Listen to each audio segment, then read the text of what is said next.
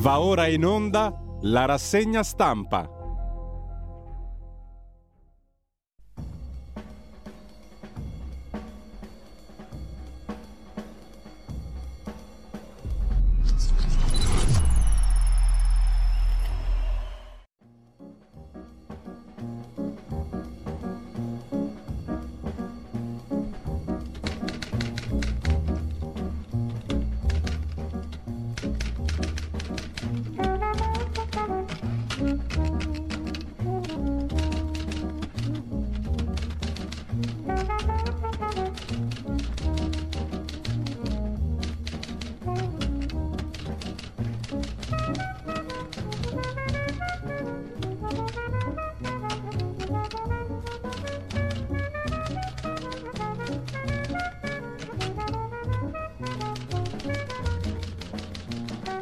Cordiale buongiorno a tutte le ascoltatrici e a tutti gli ascoltatori da Giulio Cainarca. Ben trovati all'appuntamento con la rassegna stampa. È il 21 di giugno, primo giorno d'estate, sono le 7.31.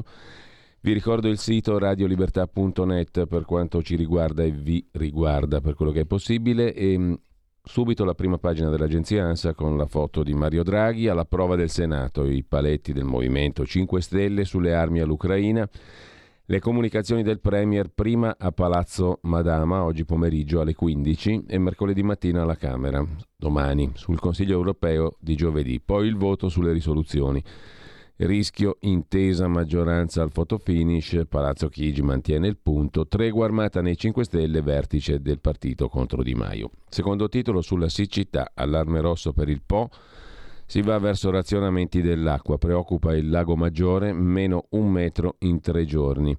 La Val d'Aosta pure è in crisi, non può aiutare il Piemonte e anche Zingaretti dice che nella provincia di Roma la situazione è grave, dice il presidente di regione. Regione Lazio. Zielinski, terzo titolo, ci servono armi ed equipaggiamenti moderni, dice il presidente ucraino. Grazie Italia, siete tra i garanti della nostra sicurezza. Bonomi, presidente di Confindustria, a Kiev ha incontrato il presidente ucraino Zelensky per la partecipazione degli italiani al post-guerra, alla ricostruzione. Bozza vertice europeo, aiuti a Kiev, ritiro immediato della Russia. Anche Biden ha detto che è molto probabile che l'Ucraina diventi membro dell'Unione Europea. Il ministro degli esteri cosiddetto dell'Unione Europea Borrell parla della prospettiva europea di Kiev, è storia, Mosca prenda nota. Intanto Macron perde la maggioranza assoluta, boom di Marine Le Pen, Mélenchon secondo, e mm, il presidente francese tende la mano ai partiti. La premier francese Born ha detto che la Francia è a rischio. Il rublo invece va fortissimo, inarrestabile e ai massimi dal 2015 sul dollaro, scrive ancora l'agenzia ANSA in prima pagina. Pioggia d'oro per gli azzurri dal nuoto alla scherma. A Budapest, oro e record del mondo di Ceccon Vicentino nei 100 d'orso, mentre nel sincro brilla la coppia Minisini-Ruggero. Trionfa la Pilato nei 100 metri rana femminili. Agli europei di Antalya trionfa anche il fioretto femminile. Chiara Ferragni a Sanremo, co-conduttrice per due serate, condurrà con Amadeus la prima e ultima serata del 73 Festival. L'annuncio di Amadeus in diretta al TG1, su tutti i giornali trovate ampiamente la notizia, commenti vari mentre il regista cinematografico Haggis andrà davanti al GIP eh, a Lecce, in Puglia, respingerà le accuse di violenza sessuale, si proclama innocente, auspica accertamenti celeri. Sul gas, situazione stabile, possibile nessun cambiamento, potrebbe anche non esserci da parte del governo alcuna nuova decisione in settimana, mentre la verità di Franco Becchis, la verità e affari, pubblica una notizia circa un possibile Stop all'illuminazione pubblica nelle città e nei comuni dalle 4 alle 6 di notte. Un'ipotesi naturalmente. Intanto risale il tasso di positività Covid, eppure le intensive e i ricoveri. E in Francia una cameriera d'hotel è stata eletta in Parlamento. Rachel Keke, candidata della sinistra, batte l'ex ministra dello sport Mara Sineanu.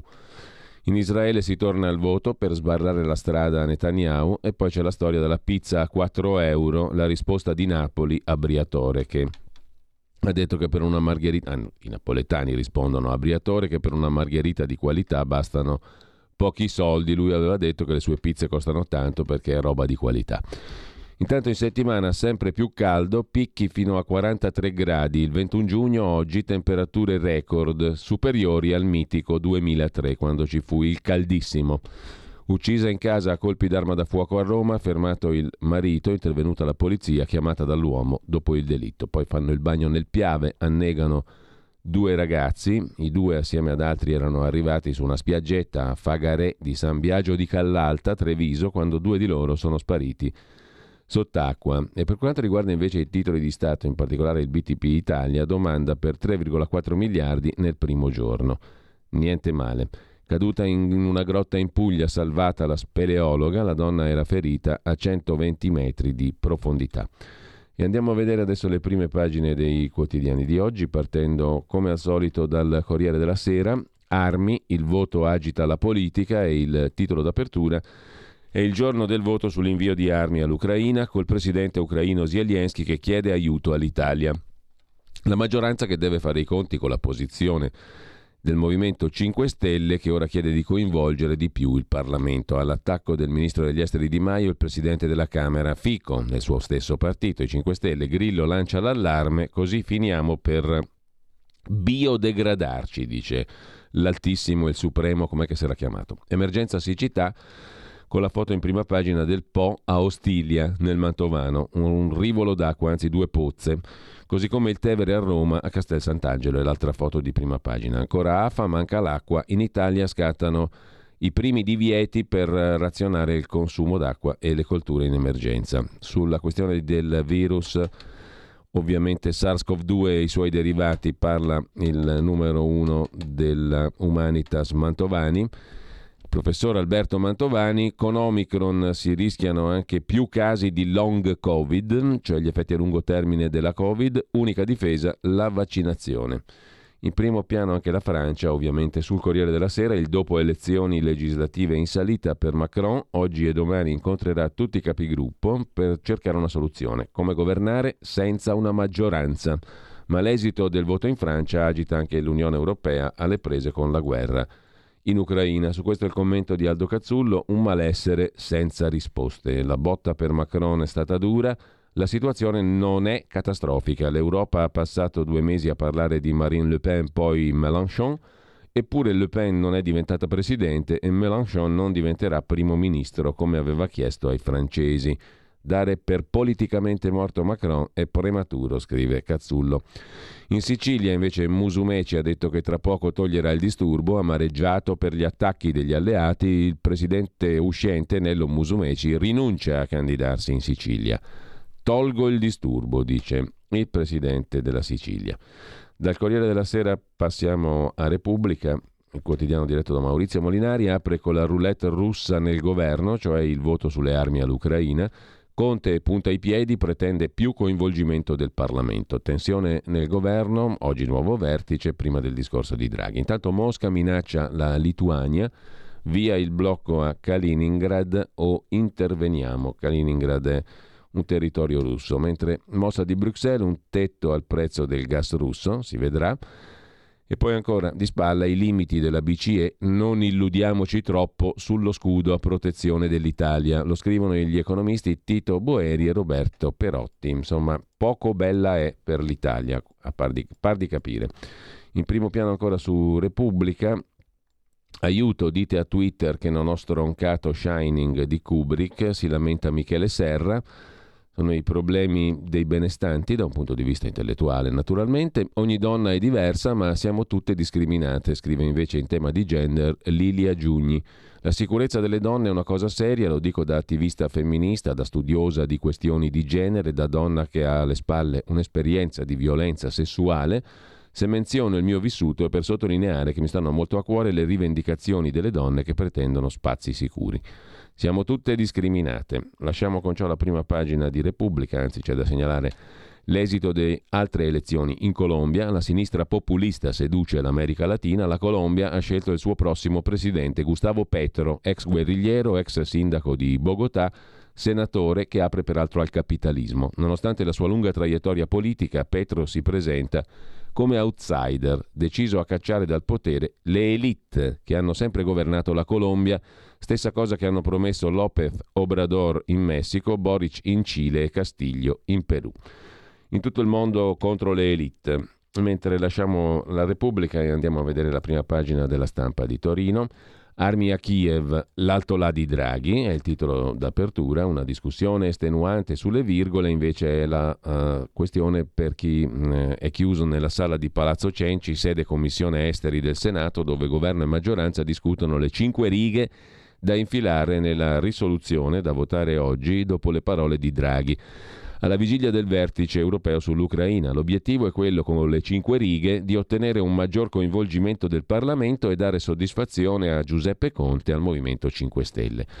Rivoluzione francese, Macron sotto assedio, Le Pen e Mélenchon parlano di sfiducia al governo espressa dal voto dei francesi, poi la Ferragna Sanremo e la penisola senza acqua. Le regioni chiedono la calamità naturale. Super Mario intanto è stanco di mediare, ci racconta Annalisa Cuzzocrea, sempre in prima pagina sulla stampa. I razionamenti del gas, dubbi del ministro Cingolani, anche qui è un bello staremo a vedere, e gli aeroporti nel caos, i voli delle vacanze senza piloti e senza servizi, aeroporti nel caos dall'inizio dell'estate, sia in Europa che negli Stati Uniti. Si vola male e poco. Dalla stampa passiamo alla verità di Maurizio Belpietro, apertura con virgolettato, long covid causato dai vaccini, uno studio americano confermato a Genova, ma la BioNTech Pfizer dice niente test per i farmaci aggiornati, nuovi interrogativi sui possibili effetti avversi dei vaccini contro il virus e anche sulla loro efficacia di fronte alle ultime varianti. Eppure l'amministratore delegato dell'azienda farmaceutica avverte non chiedeteci nuove prove cliniche sui prossimi prodotti. Il professor Bizzarri commenta è indecente. Alle pagine 2 e 3 la questione farmaci aggiornati ma BioNTech non vuole i test clinici sull'aggiornamento dei vaccini. L'amministratore delegato della BioNTech, Ugur Shahin, cofondatore dell'azienda tedesca produttrice con la Pfizer del vaccino mRNA, dice no alla prova, al trial per i rimedi contro Omicron. Tanto cambia un solo amminoacido, cosa lo proviamo a fare?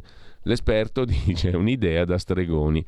Tanto ce lo iniettiamo nel corpo, cosa vuoi che importi se cambia un amminoacido in più o in meno? Anche il vaccino può causare il long covid, dice uno studio americano, scrive la verità, confermato dall'Università di Genova. Si scopre che i sintomi associati alla sindrome post-infezione, come bruciore agli arti e palpitazioni, possono verificarsi dopo le punture. Sono gli effetti indotti dagli anticorpi per spike. La verità recupera anche le frasi di Massimo Galli pronunciate l'8 giugno nell'intervista a Panorama e poi il 20 alla verità.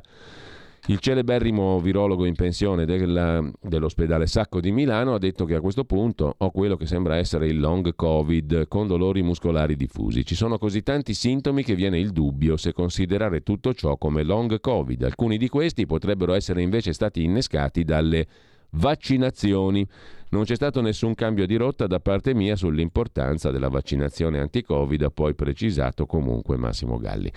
Detto questo, c'è in prima pagina il presidente della Camera Fico, altri 850 clandestini in un solo giorno. Quanti vanno in Europa? Le navi delle organizzazioni non governative ONG portano sempre più gente sulle nostre coste, però la redistribuzione, tanto decantata dalla Morgese, non si vede. In compenso si assiste a discutibili esibizioni come il Migrant Tour di Napoli, al quale ha partecipato il presidente della Camera Roberto Fico. Francesco Borgonovo invece si occupa di Burioni. C'è un suo sosia che su Repubblica non spara stupidaggini. Da qualche tempo Burioni firma articoli su Repubblica. È un signore che talvolta dimostra di possedere una dose di buonsenso. Di Maio e armi, Conte indeciso a tutto, titola la verità a centropagina. Il processo al ministro Di Maio finisce con un monito: non parli male di noi da parte dei 5 Stelle. Frenata sull'Ucraina, niente votazione sulla risoluzione concordata con la maggioranza. Si litiga sul coinvolgimento di quella cosa inutile che è il Parlamento. Naturalmente siamo ironici, se ancora è lecito. In prima pagina poi sulla verità anche Daniele Capezzone, il risultato francese gela Macron e anche i draghetti nostrani, la soluzione tecnocratica non funziona. Puntare al cosiddetto centro politico con tecno ricette draconiane o dragoniane è la premessa per prendere schiaffi alle urne. Le legislative francesi sono una sirena d'allarme per i tifosi nostrani della cosa draghiana. Claudio Antonelli, sulla questione della delega fiscale, ora spunta la verità, adesso che è chiusa. Perfino il relatore della delega fiscale lo ha ammesso, il nuovo catasto può colpire la casa, casa, gli immobili, insomma, ciò che era già stato colpito magistralmente da Mario Monti a suo tempo nel 2011. A Maratin Italia Viva, presidente della Commissione Finanze e relatore del testo sulla delega fiscale, è scappata la verità. La delega fiscale può colpire la casa, la lapsus rivelatore del relatore del testo. Nel 2026 si potranno valutare gli effetti distributivi della riforma del catasto. Vuoi vedere che ci bastonano ancora le case? Scrive Claudio Antonelli, mentre sulla verità c'è un'inserzione che chiama in causa Donatella Tesei, Tesei scordata? Ottobre 2019. È la presidente leghista dell'Umbria. Donatella Tesei si impegna in campagna elettorale a non sponsorizzare l'ideologia gender in Umbria. Giugno 22. Donatella Tesei, presidente dell'Umbria, concede il patrocinio a un finanziamento pubblico del Gay Pride che sponsorizza l'ideologia gender. Pro Vita e Famiglia fa questa inserzione sulla verità. Donatella, Tesei scordata? giocando sul cognome Tesei della Presidente Umbra, mentre sempre dalla prima pagina della Verità si chiude con Alessandro Daroldi, il giallo del consulente di investimenti Bocchicchio, quel cadavere è il suo? Corpo carbonizzato, per i giudici non si può sapere se è quello del broker dei VIP. E poi, cari studenti, scrive Paolo Del Debbio, non si capisce il mondo senza conoscere la religione, l'ora di religione disertata nelle scuole. Dalla verità passiamo a Libero, il quotidiano di Sallusti apre con la buffonata alla Camera sulle armi a salve. I grillini giocano ai soldatini. Il Movimento 5 Stelle chiede lo stop alle forniture militari a Kiev. In Parlamento è scontro ma l'Italia è ininfluente sul conflitto. Spendiamo, spediamo, chiedo scusa, e spendiamo quindi, spedendoli, meno cannoni dell'Estonia. Il piano B di Di Maio, restare un giro fuori dalla politica. Poi la foto del nuotatore vicentino di Tiene, Thomas Ceccon, 21 anni, un fenomeno, record del mondo nel dorso, ultimi nel calcio, primi negli altri sport. Sintetizza Libero. Vittorio Feltri, l'unica strategia della sinistra è insultare il nemico. Gianluca Veneziani. Difende la Meloni e piovono accuse su Rita dalla Chiesa. Poi Covid, dopo i bonus arriva la finanza, la nuova strategia delle entrate, ci racconta Sandro Iacometti, controlli a tappeto su chi ha ricevuto gli aiuti. Dopo il virus, il fisco, la finanza dà la caccia a chi ha preso i bonus durante la pandemia. Tartassati anche gli onesti, scrive Libero. Chi ha preso ristori Covid rischia grosso. L'Agenzia delle Entrate userà l'algoritmo, il nostro miglior amico del XXI secolo, per trovare i potenziali evasori e l'onere della prova toccherà al cittadino, questa invece è una consuetudine della civilissima Repubblica Italiana. Mentre sempre dalla prima pagina del quotidiano libero l'Italia invasa dai vacanzieri, presenze su fino al 324%. Di cosa ci si lamenta? Il bel paese va a gonfie vele pieno di turisti, vogliosi di spendere e di spandere, mentre lasciamo eh, il quotidiano libero e andiamo a vedere Avvenire, il quotidiano di ispirazione cattolica.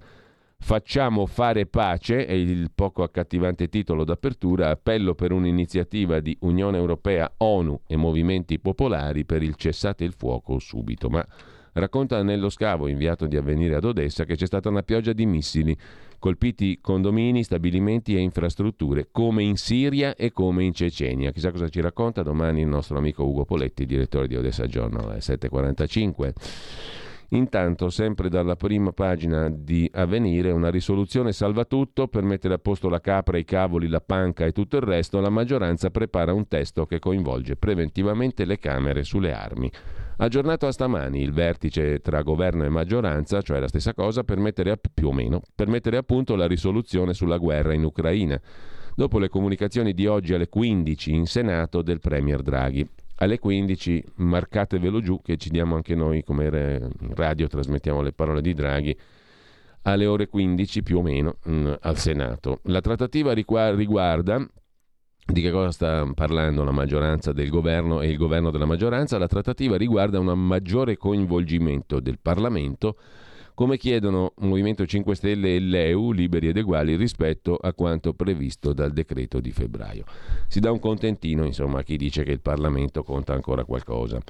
E in Francia Macron senza maggioranza, crescono la sinistra e Le Pen e, e poi giustizia minorile, addio alla norma Bibbiano. Questo articolo poi lo vediamo più in dettaglio. Va in pensione la norma che permise il caso Bibbiano. Lasciamo avvenire, andiamo a vedere domani di Carlo De Benedetti e di Stefano Feltri. Conte voleva spaventare Draghi, l'apertura di Daniela Preziosi, invece spacca i suoi 5 Stelle.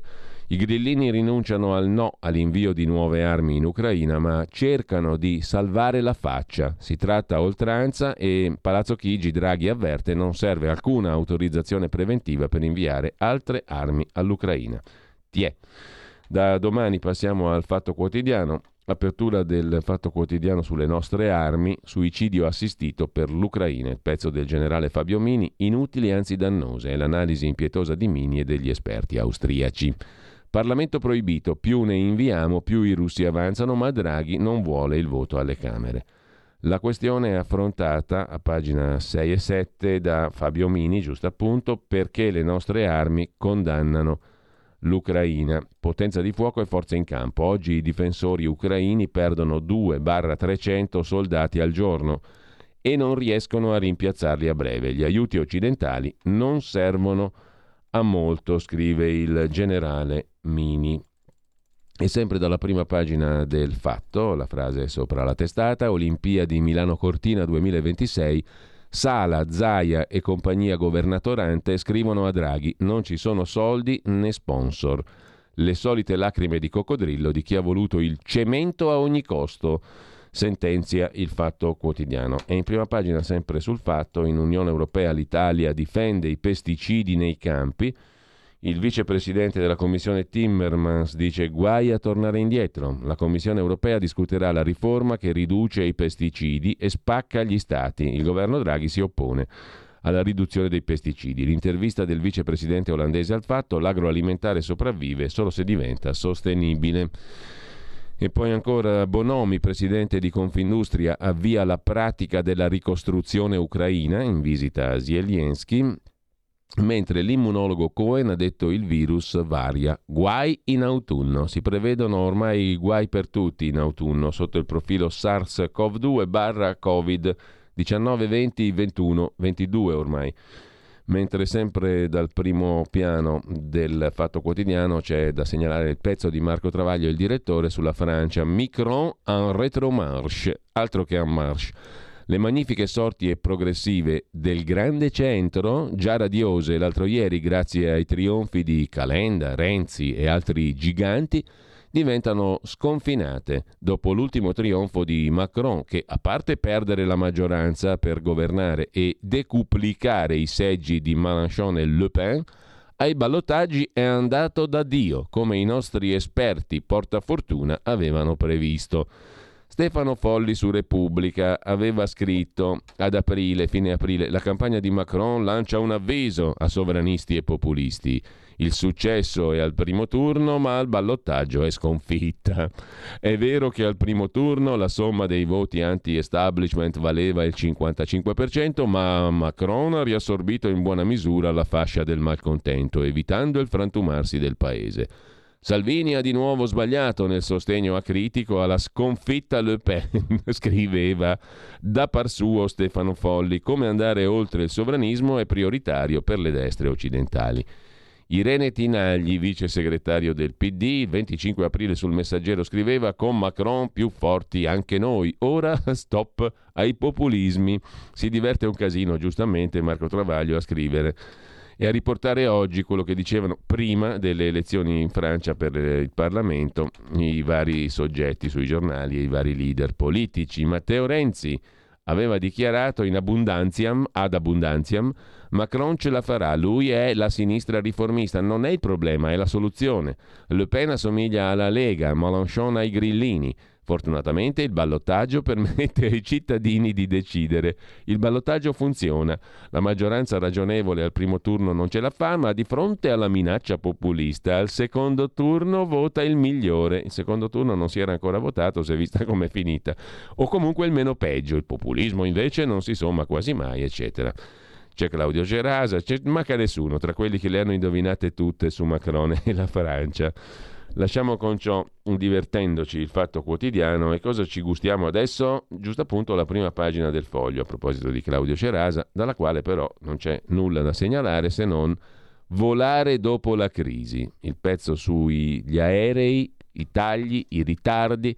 Se vi chiedete perché prendere un aereo è diventato un mezzo incubo, qui c'è la risposta, scrive il foglio in prima pagina, ritardi, cancellazioni, coincidenze perdute, biglietti non rimborsati, lunghe attese al check-in, overbooking. È cominciata a Pasqua e è andato sempre peggio. Tutte le previsioni volgono al brutto. Sarà un'estate da incubo per chi vola.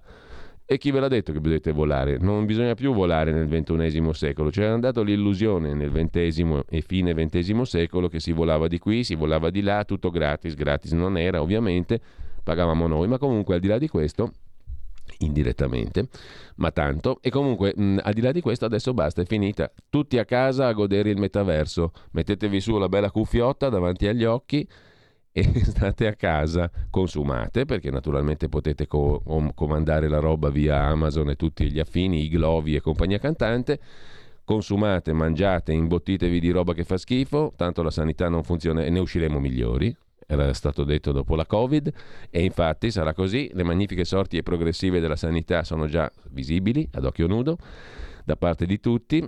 State a casa, mangiate come bovi, comandate da Amazon e gustatevi il metaverso. Il mondo è bellissimo visto con quegli occhialotti del metaverso. C'è tutto il mondo lì, non c'è bisogno di uscire di casa, prendere aerei. Quello sarà riservato ai ricchi che strapagheranno quei pochi voli che ancora esisteranno. E poi tutto è ecologico perché non si vola più, non si sporca e via dicendo. È diventato un mezzo incubo prendere l'aereo, scrive il foglio, e che ce frega, che ci importa se il Putin ci ha messo il carburante a 2000 euro al litro. Comunque, al di là di questo, il foglio lo lasciamo per andare al giornale di Minzolini. Qui si staglia l'inconfondibile profilo di Chiara Ferragni che va a Sanremo. Amadeus arruola l'influencer. Incognita prima del voto, scrive il eh, giornale. Ferragni è paladina dei diritti gay. E quindi a noi che ci importa? A pagina 26 cerchiamo di scoprire qual è la relazione tra Sanremo, la Ferragni e il voto. Ferragni a Sanremo, il jolly di Amadeus è già una grana politica. Perché? Perché l'influencer paladina dei diritti gay sarà sul palco del festival. È un azzardo prima del voto, già perché noi siamo tutti scemi cittadini, no? Si fanno influ- ma si chiama influencer. Se si chiama influencer, influenzerà qualcuno. Chi influenza? Ma noi, il popolo bue, si fa influenzare. Ci voleva la Ferragni per farsi influenzare, invece prima non ci influenzava nessuno. Mentre il blef dei 5 Stelle è il titolo d'apertura del giornale di oggi. Guerra e faide interne. I grillini calano la maschera, po' farbacco, e alla fine cedono anche sulle armi all'Ucraina. Era solo una messa in scena, scrive il giornale, anzi sentenzia.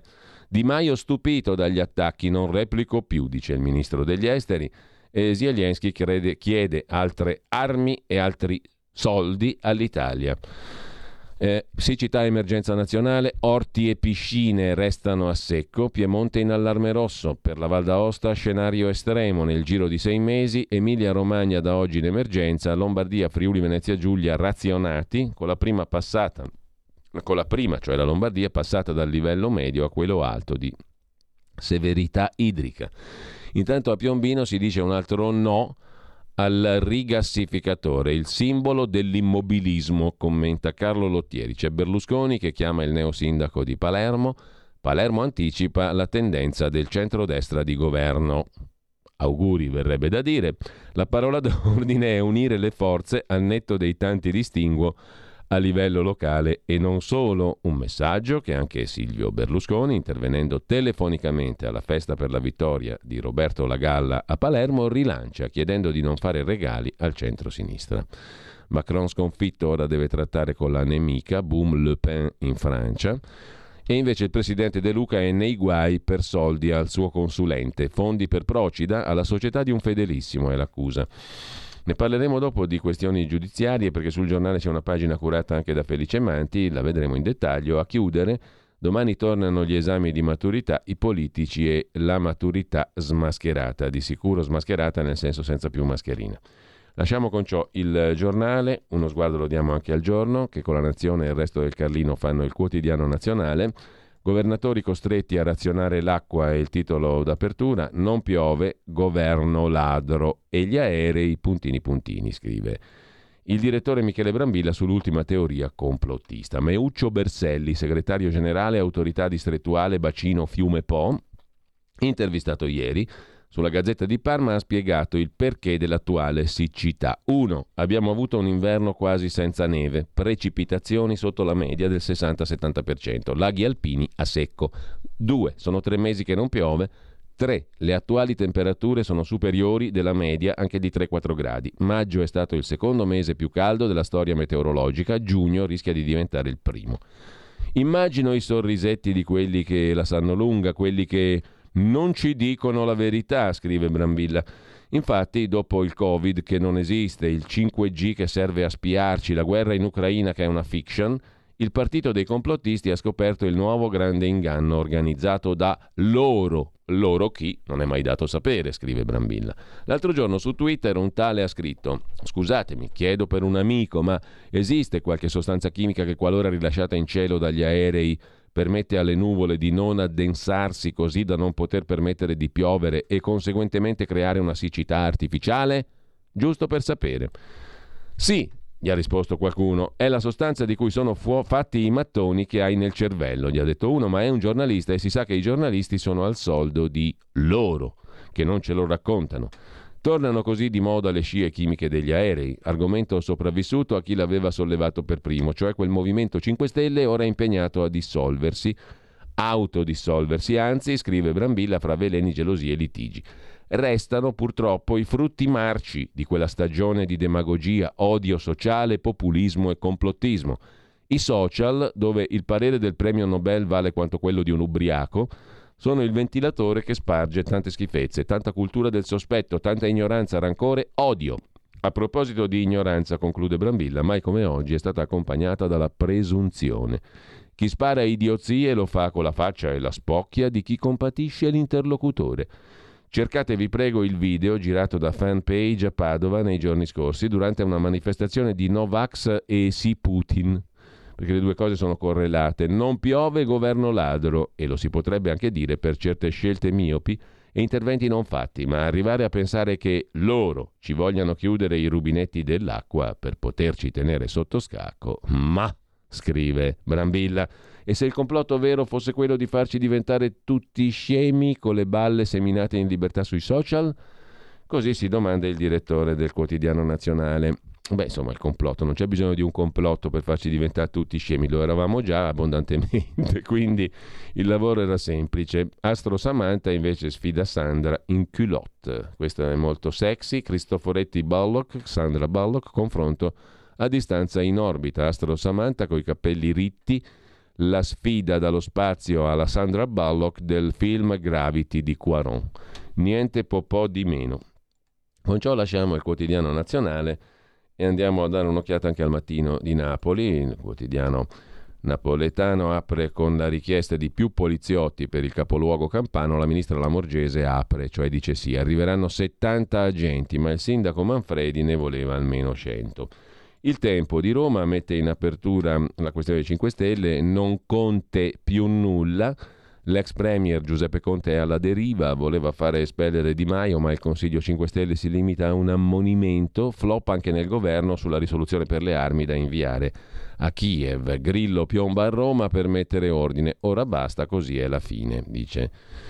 Beppe Grillo, mm, c'è un'intervista a Mastella su Giuseppe Conte che non controlla neanche i suoi, sulla crisi energetica e sul gas, Cingolani ha pronto il piano d'emergenza e poi i misteri del caso Bocchicchio a Roma. Sulla morte del broker, il consulente per gli investimenti dei VIP si indaga per istigazione al suicidio. La polizia ha ascoltato tre persone tra sabato e ieri. Bocchicchio non aveva denaro per risarcire i clienti truffati. La procura ipotizza l'istigazione al suicidio. Intanto la finanza ha sequestrato materiale informatico in casa della vittima.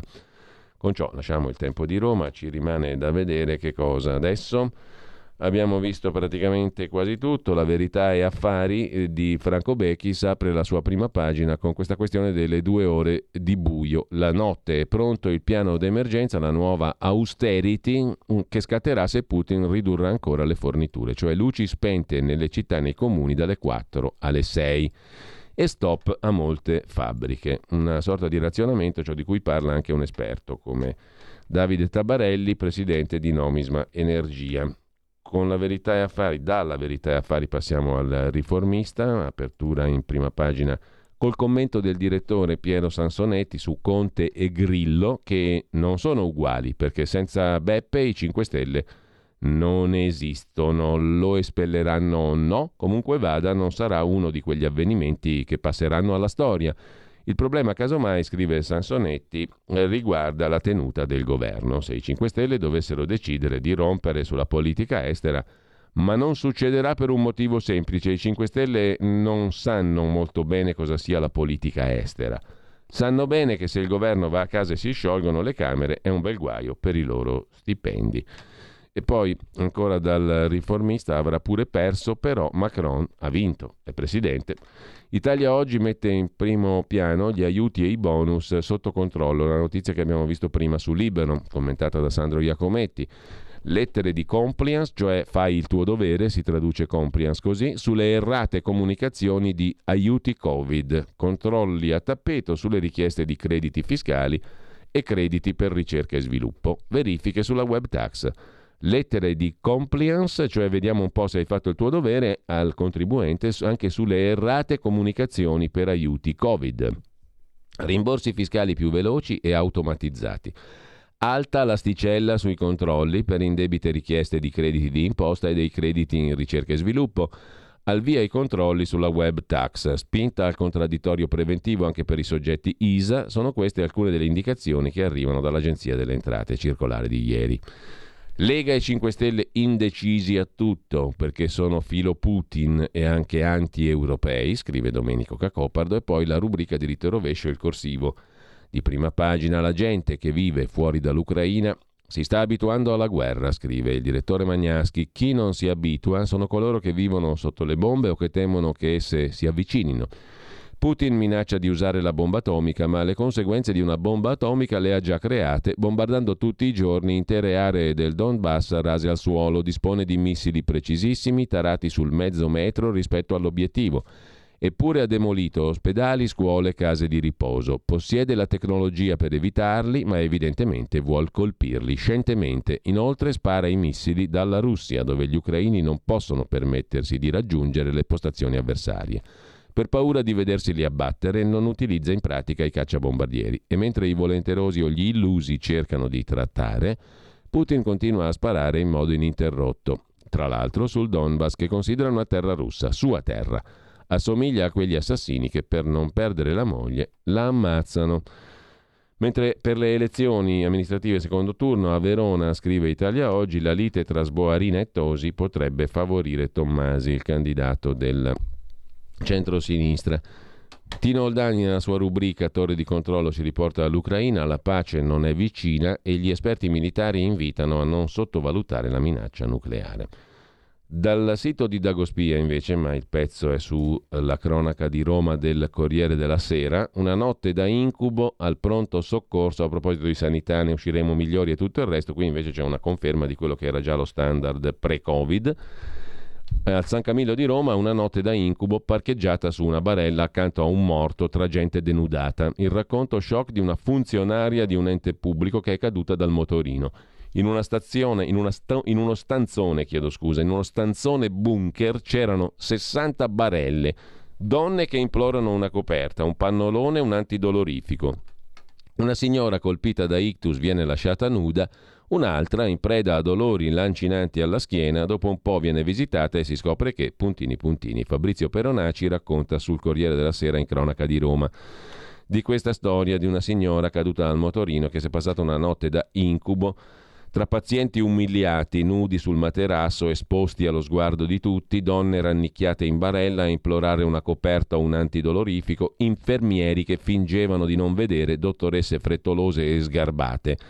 Ha solidarizzato questa signora con gente sconosciuta sentendo i pianti e le imprecazioni. A un tratto, voltandosi, si è accorta che l'uomo a fianco a lei, a torso nudo, aveva un colorito strano. L'inferno dell'ospedale San Camillo di Roma e eh, da Roma a Mestre dove poteva fare una strage perché era strafatto di cocaina un automobilista che ha investito e ucciso sulla ciclabile un operaio in bici. Dopo aver travolto il 24enne ha cominciato a pronunciare frasi incomprensibili e a giocare con una palla.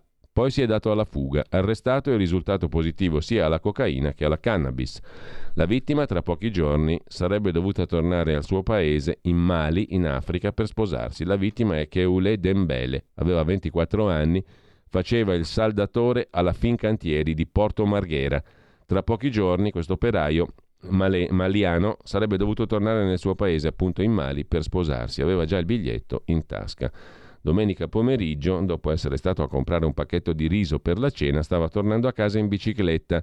Gli mancava poco quando il suo destino si è incrociato con quello del 36enne trevigiano Alberto Crozzolin, che sotto l'effetto di sostanze stupefacenti lo ha travolto e ucciso, percorrendo a folle velocità una pista ciclabile.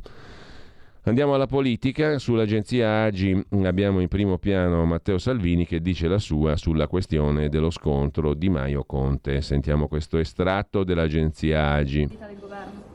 Beh, sicuramente avere un ministro degli esteri sconfessato dal suo partito con una guerra in corso non è il massimo della vita, eh, perché rappresenta l'Italia.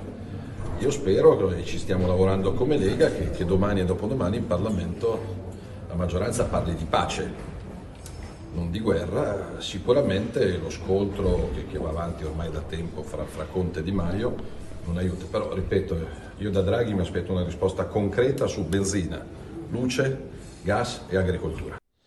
Così Matteo Salvini, mentre Salvini è oggetto del commento di Martino Loiacono a pagina 2, la pagina dei commenti di Italia Oggi. Flop Salvini non solo arretra al sud, ma crolla anche al nord. Disastrose le sue posizioni in politica internazionale. I risultati del primo turno delle amministrative, serio campanello d'allarme per la Lega nazionale. La svolta sovranista e nazionalista non sta più pagando. Fino al 19 era stato un successo. Oggi sta rivelando tutti i suoi limiti. Esiti incredibili invece per la Le Pen.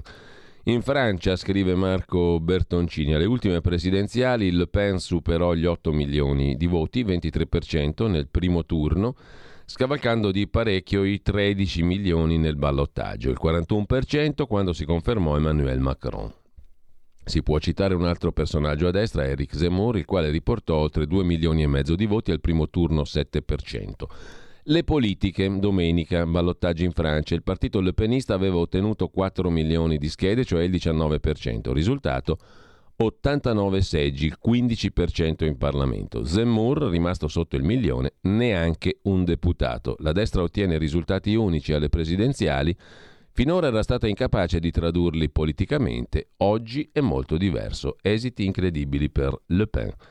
Mentre sempre dalla prima pagina, anzi dalla seconda pagina, che è la prima pagina dei commenti di Italia Oggi, via dallo strazio di una vita invivibile, scrive Carlo Valentini. Ci vuole una regola, magari perfettibile, per evitare il fai da te, in, se in termini di eutanasia. Ci vorrebbe Pietro Germi, il suo film del 61 divorzio all'italiana fu decisivo per sbloccare l'impasse sulla legge che consentiva di mettere fine a un matrimonio disastrato. I tempi erano maturi, il film diede forza alla mobilitazione di radicali e socialisti e costrinse il Parlamento a legiferare. Una simile pellicola occorrerebbe oggi, sulla fine della vita. A proposito di Salvini, c'è Giacomo Salvini che sul Fatto Quotidiano si occupa di Matteo Salvini che teme imboscate. Mi colpiranno come ha fatto Di Maio nei 5 Stelle. Secondo il Fatto quotidiano di oggi, batoste tra ballottaggi e inchiesta Metropol, il segretario teme per la sua leadership. Il primo indiziato è il draghiano ministro Giorgetti. Matteo Salvini osserva lo scontro nei 5 Stelle, ma non è disinteressato. Tra una settimana dopo i ballottaggi, finita la tregua elettorale coi presidenti di regione, anche nella Lega potrebbe aprirsi una battaglia interna, scrive il fatto, e la sua leadership essere messa in discussione. Mentre con l'autonomia differenziata, questo è il punto fatto da domani, pagina 9, la, si rischiano 20 regioni a statuto speciale. Il ritorno della riforma. Con la legge quadro firmata dalla ministra Gelmini ritorna alla ribalta il tema del regionalismo differenziato. Si parte da dove il discorso si era interrotto a inizio 2020 con la pandemia. A giudicare dalla legge quadro diffusa dalla ministra per gli affari regionali, il tempo sembra essersi fermato, scrive domani. L'approccio a una riforma suscettibile di cambiare la natura del nostro ordinamento è lo stesso proposto due anni fa. La questione è derubricata a secondaria e affidata a trattative bilaterali tra governo e regioni in ordine sparso, senza discussione di sistema, che peraltro è ciò che prescrive la nostra Costituzione, va detto, eh? non è una roba strana. La Costituzione prescrive che ogni regione negozia con il governo i livelli di autonomia, consentiti dall'articolo 116,3 della Costituzione medesima. Non c'è niente di strano, però per molti è strano. E eh, intanto sui giochi di Cortina ci, di Milano del 2026, i giochi olimpici, non ci sono i soldi, scrive il eh, Fatto Quotidiano e Zaia e compagnia scrivono a Draghi, caro Presidente del Consiglio, mancano quattro anni, siamo preoccupati. A lanciare l'allarme al governo Regione Lombardia, Veneto, Comune di Milano, Beppe Sala e Sindaco di Cortina e Province Autonome di Trento e Bolzano. Tutti hanno firmato una lettera riservata e preoccupata che si rivolge a Draghi per chiedere un incontro. Tema la governance e i conti della Fondazione Milano Cortina 2026. La poltrona cioè dell'amministratore delegato Vincenzo Novari che traballa, il bubbone olimpico che sta per scoppiare, manca il quattrino. Intanto Fico attacca, duello con Di Maio e dice Beppe Grillo così ci biodegradiamo. Il presidente della Camera Fico ha detto siamo arrabbiati, noi contro la Nato una stupidaggine. La replica siamo stupiti dagli attacchi istituzionali. Senza tregua, scrive il Corriere della Sera, pagina 5, la guerra interna ai 5 Stelle si arricchisce ogni giorno di un capitolo. Ieri il presidente della Camera, Fico, ha preso posizione su Luigi Di Maio. Ci sentiamo arrabbiati e delusi, non c'è nessun Conte Di Maio, state sbagliando prospettiva, l'unica cosa che c'è è al massimo Movimento Di Maio, ribadendo le posizioni pro-NATO e Unione Europea del Movimento 5 Stelle. Le parole dei Fico suscitano la reazione del portavoce del ministro degli esteri stupiti e stanchi per gli attacchi che diversi esponenti 5 Stelle titolari anche di importanti cariche istituzionali oggi hanno rivolto al ministro Di Maio, commenta Giuseppe Marici per conto di Di Maio. E ammonisce, c'è un limite a tutto. Veramente appassionante questa questione. Retroscena di Emanuele Buzzi sul Corriere della Sera, il ministro Di Maio attende l'aula, poi una riflessione, la partita ora è sui mandati. I moderati frenano l'ex premier Conte, anche Appendino, Chiara Appendino, ex sindaca di Torino, dice bisogna evitare l'Armageddon.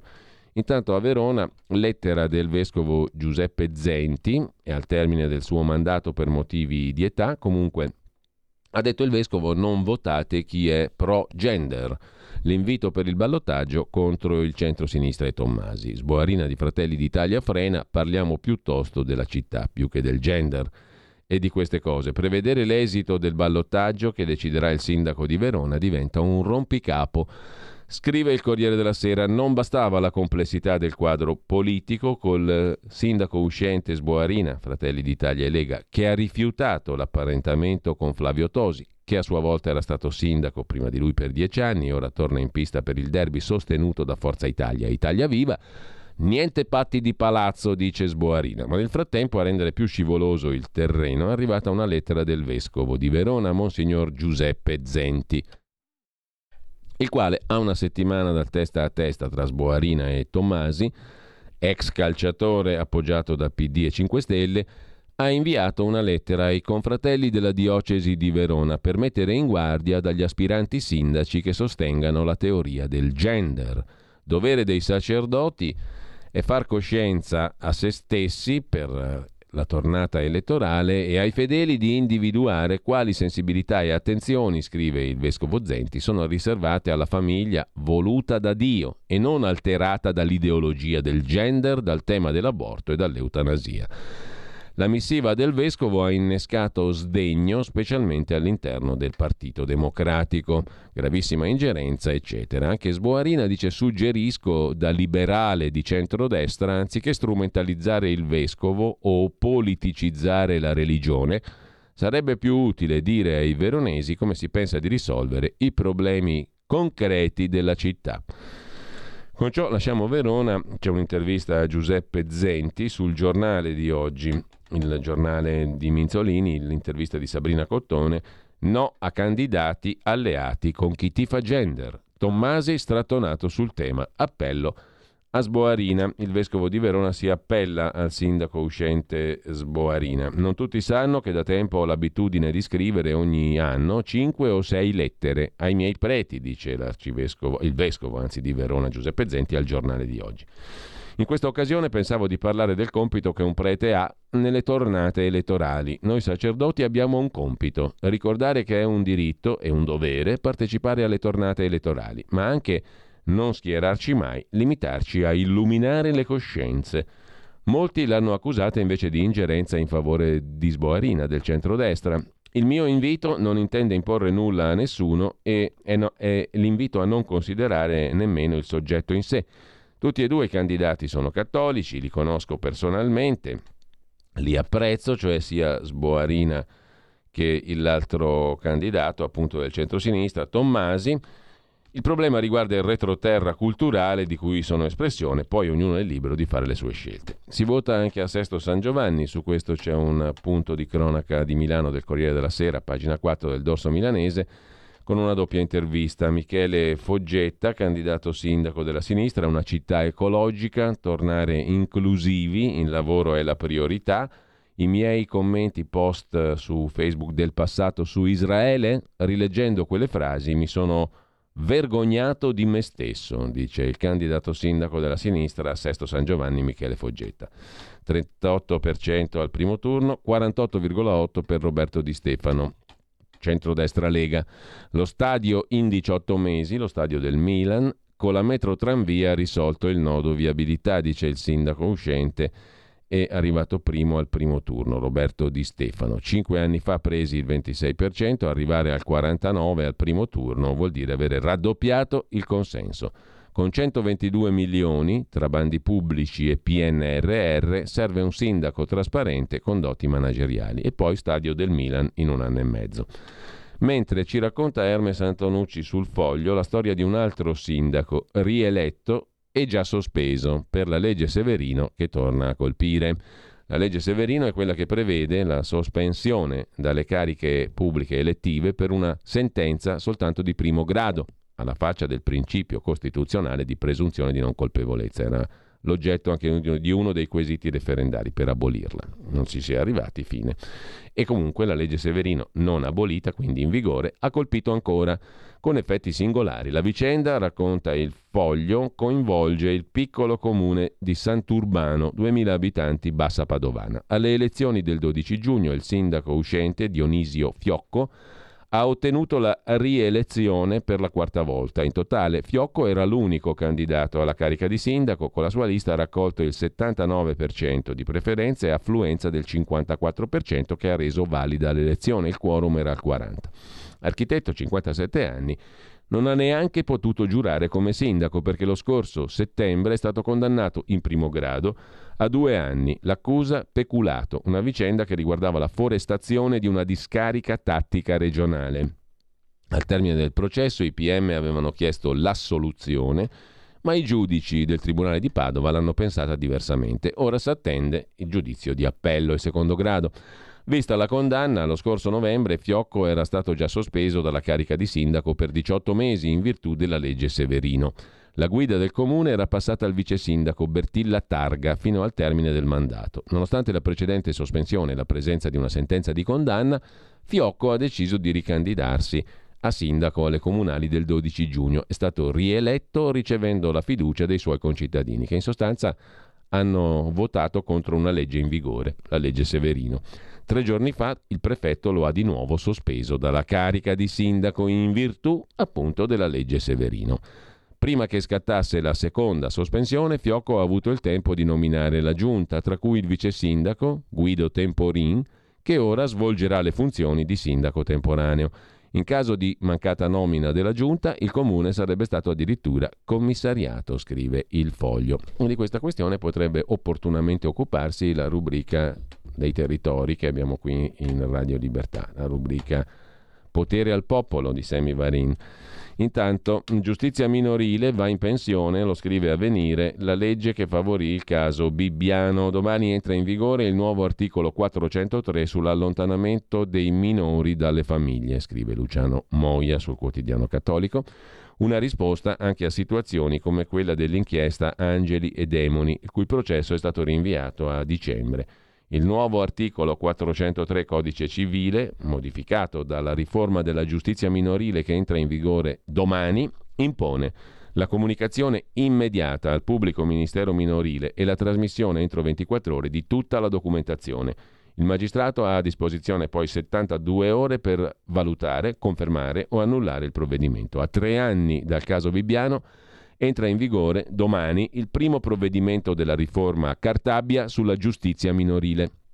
Un intervento impegnativo e simbolico modifica l'articolo 403 del Codice civile. Perché è importante? La norma è stata spesso considerata lo strumento per allontanare i bambini dalle loro famiglie in modo facile, sfuggendo talvolta per mesi alle verifiche della magistratura, proprio come a Bibbiano, dove alla fine di giugno di tre anni fa dalla Procura di Reggio Emilia partì l'inchiesta Angeli e Demoni sui presunti affidi illeciti in Valdenza. Come si ricorderà, 16 persone furono oggetto di misure cautelari e 24 in totale finirono nel registro indagati per avere redatto o agevolato, questa l'accusa, relazioni false per allontanare bambini dalle famiglie e darli in affido ad amici e conoscenti. Lunghissimo l'elenco dei reati, frode processuale, depistaggio, abuso d'ufficio, maltrattamento su minori, lesioni gravissime, falso in atto pubblico, violenza privata, tentata estorsione, peculato d'uso.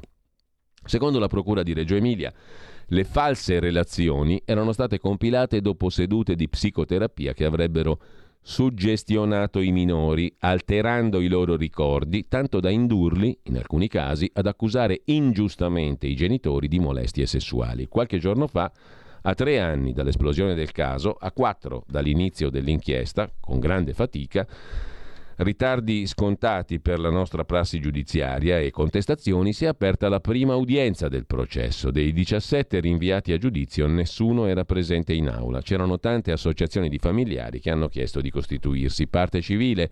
I giudici si sono riservati la decisione, se ne riparla con calma a dicembre. Poi, prima di vedere qualche risultato, passeranno altri mesi, scrive Avvenire. Tra gli avvocati c'è chi prevede che tra un anno saremo di nuovo qui a interrogarci sull'esito di un caso giudiziario finora soprattutto mediatico e politico.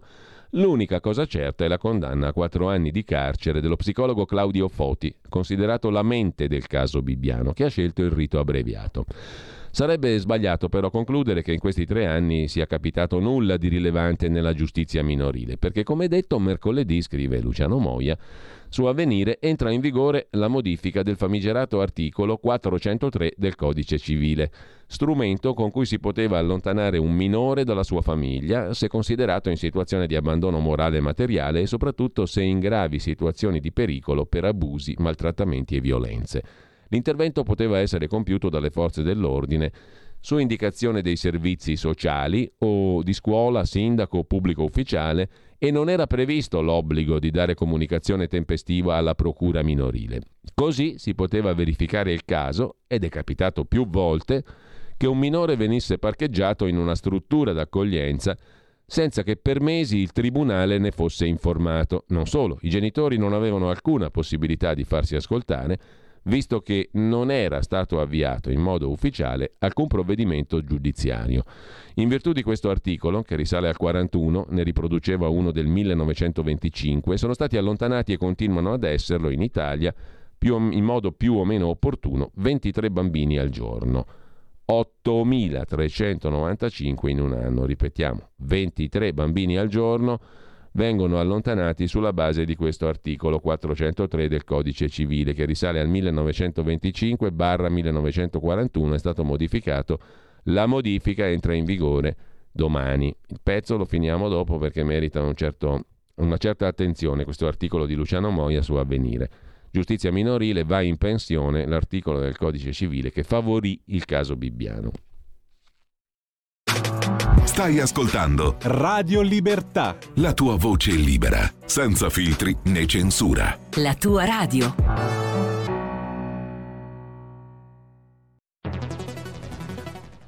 La radio è sempre di più ovunque. Io la radio la ascolto in auto con tutti i nuovi programmi, perché ho la radio DAB. E tu? Io al lavoro ascolto la radio dal mio computer. E tu? Io a casa l'ascolto dalla mia TV. E tu?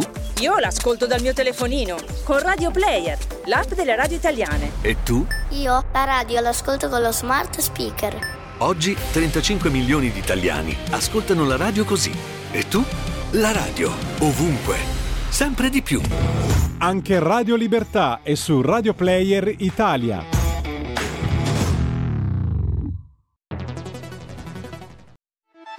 Stai ascoltando Radio Libertà, la tua voce libera, senza filtri né censure, la tua radio.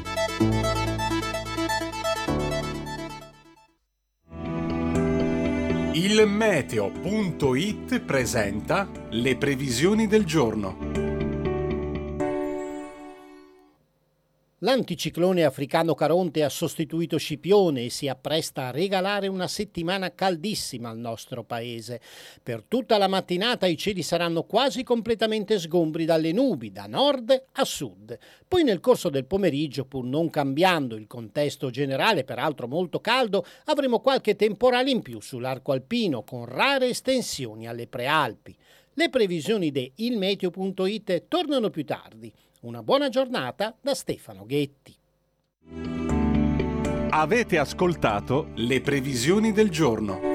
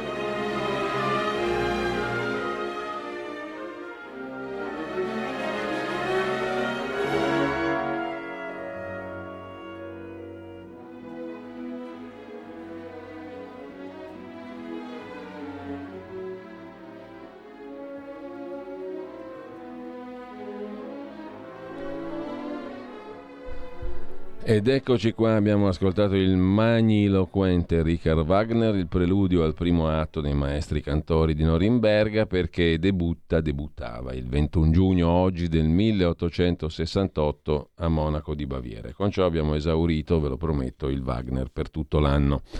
Intanto, intanto vediamo cosa succede dopo di noi alle 9.30, un'altra puntata, ma sarà la conclusiva della nostra analisi nel trentennale della strage di Capaci, mm, di ciò che racconta il collega e amico Edoardo Montolli nel suo fondamentale libro I diari di Falcone, le verità nascoste nelle agende elettroniche del giudice. Eravamo rimasti in sospeso circa le conclusioni con una quantità di punti di domanda pesantissimi che pone questo libro. Alle 9.30, in un'altra puntata della Voce di chi ascolta, concluderemo questa, questa riflessione, questo fo- piccolo focus intorno a questo libro.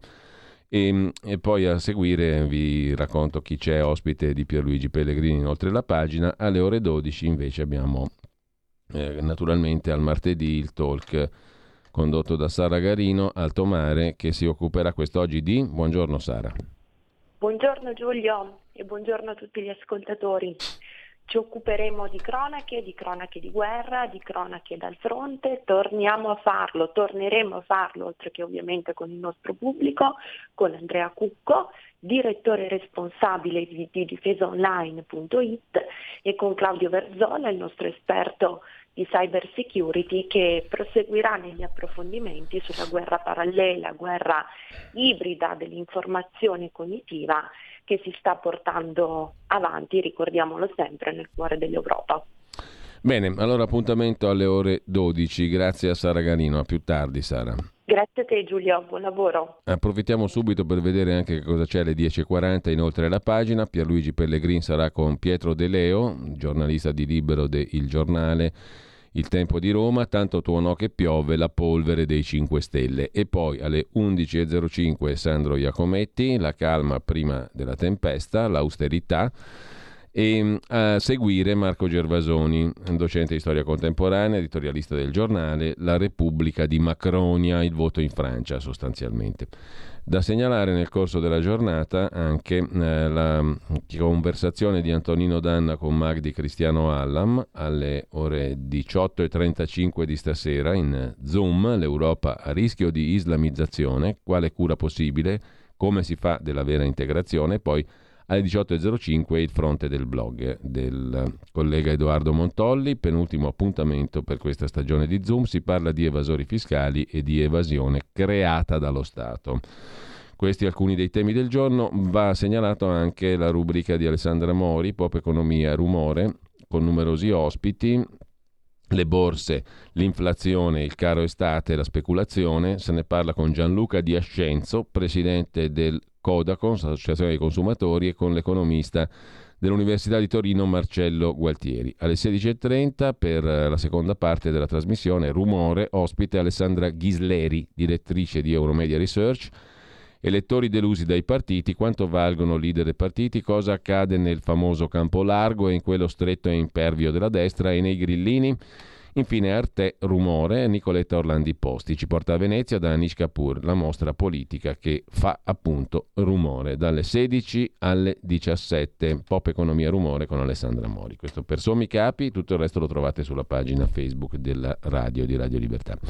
Tornando invece all'articolo di avvenire, eravamo rimasti lì, il pezzo di Luciano Moia che ci illustra quali sono le novità in tema di riforma dell'articolo 403 del codice civile che in poche parole è la riforma della legge che favorì il caso di Bibbiano. Insomma, i genitori finora potevano eh, eh, allora, non avevano alcuna possibilità di farsi ascoltare, non c'era alcun procedimento giudiziario e nel caso di sottrazione di minori da parte di pubblico ufficiale, scuola, sindaco, eccetera, o servizi sociali naturalmente, non c'era l'obbligo di comunicarlo tempestivamente alla procura e la questione riguarda tantissimi bambini, pensate, 23 bambini al giorno vengono portati via così in Italia, 8.395 all'anno. Da oggi, cioè da domani per la verità, cambia tutto. Il nuovo articolo 403 impone la comunicazione immediata al pubblico ministero del Tribunale minorile. e la trasmissione entro 24 ore di tutta la documentazione. Il magistrato a sua volta ha a disposizione un termine fisso di 72 ore per valutare, confermare o annullare il provvedimento di sottrazione del minore alla famiglia. Poi, nelle successive 48 ore, se ha considerato opportuno l'allontanamento, dovrà nominare il curatore speciale del minore, darne avviso ai genitori del bambino, fissare entro 15 giorni l'istruttoria per ascoltare le persone coinvolte nel caso, genitori compresi.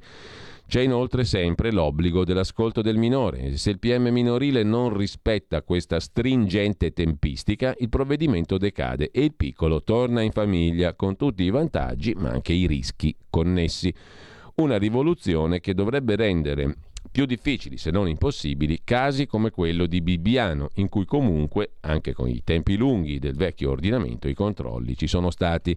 Prima ancora che l'inchiesta fosse resa nota, nel giugno di tre anni fa, dei nove minori coinvolti nell'inchiesta perché allontanati e poi affidati con metodi considerati arbitrari, sei avevano fatto ritorno alle famiglie, per due erano in corso gli accertamenti del caso e per un ragazzo, anche di fronte al consenso dei genitori naturali, era già stato emanato un decreto definitivo di adozione. Non solo il Tribunale dei minorenni competente per territorio, quello di Bologna, aveva poi accertato che dal 2017 al 2019 gli assistenti sociali della Valdenza avevano chiesto provvedimenti per 100 bambini. In 85 di questi casi il Tribunale ne aveva accertato l'infondatezza. Negli altri 15 casi i giudici avevano riconosciuto l'opportunità delle richieste. In otto di questi 15 i genitori non avevano fatto ricorso contro l'allontanamento. Tutto chiaro? Purtroppo no, conclude Avvenire. Tante domande rimangono senza risposta, tanti dubbi non sono stati chiariti. Il processo affronterà questi casi quando si arriverà al dibattimento e sarà sempre troppo tardi. Nel frattempo, dove la giustizia arranca, è arrivata la politica, avviando una riforma che nelle intenzioni dovrebbe porre rimedio alle troppe disfunzioni. Sarà così, il cammino è lungo e tutt'altro che scorrevole. In tema di giustizia non minorile vi segnalo invece l'articolo a pagina 14 del giornale di Felice Manti, l'indagine in questo caso della Procura di Ravenna, un video rubato a Renzi, indagato Ranucci del programma Report.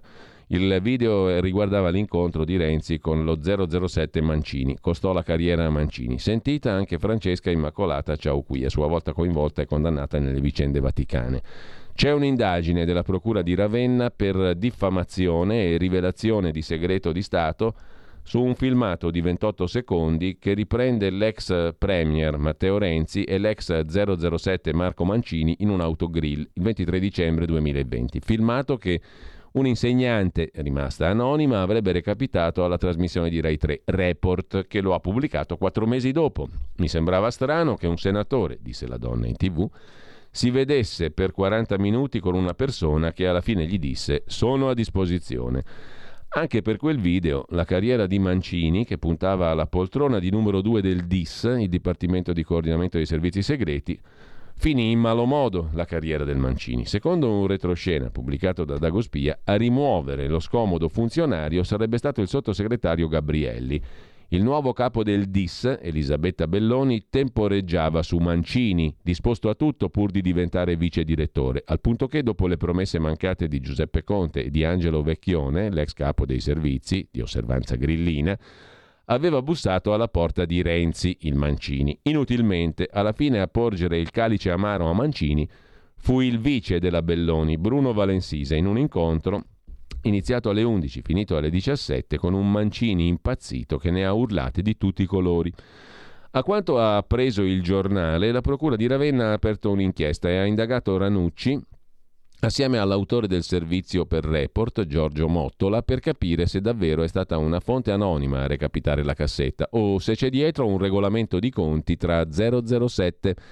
I due cadono dalle nuvole. L'indagine la annunciamo in una puntata dell'ottobre scorso, quando Mottola andò a trovare Mancini a Pavia, dicono da report. Ma nel servizio si dice solo che Mancini ha presentato querela, mentre al giornale risulta che sia Ranucci sia Mottola siano stati indagati e interrogati assieme alla cosiddetta Papessa, Francesca Immacolata Ciao qui. È vero, dice la Papessa, che dopo il suo coinvolgimento nello scandalo Vatilix 2 ha una società di consulenza a Roma e collabora tra gli altri con Matteo Salvini. Report ha mandato in onda, dice la Papessa, una registrazione di una conversazione tra me e Giorgio Mottola, in cui, spiegando al giornalista il coinvolgimento di un'altra donna che ha a che fare col Vaticano, Cecilia Marogna, come rappresentante presso i servizi segreti italiani, Spiegavo che essa non aveva credito presso le istituzioni, ma veniva ascoltata per cortesia nei confronti di uno Stato estero.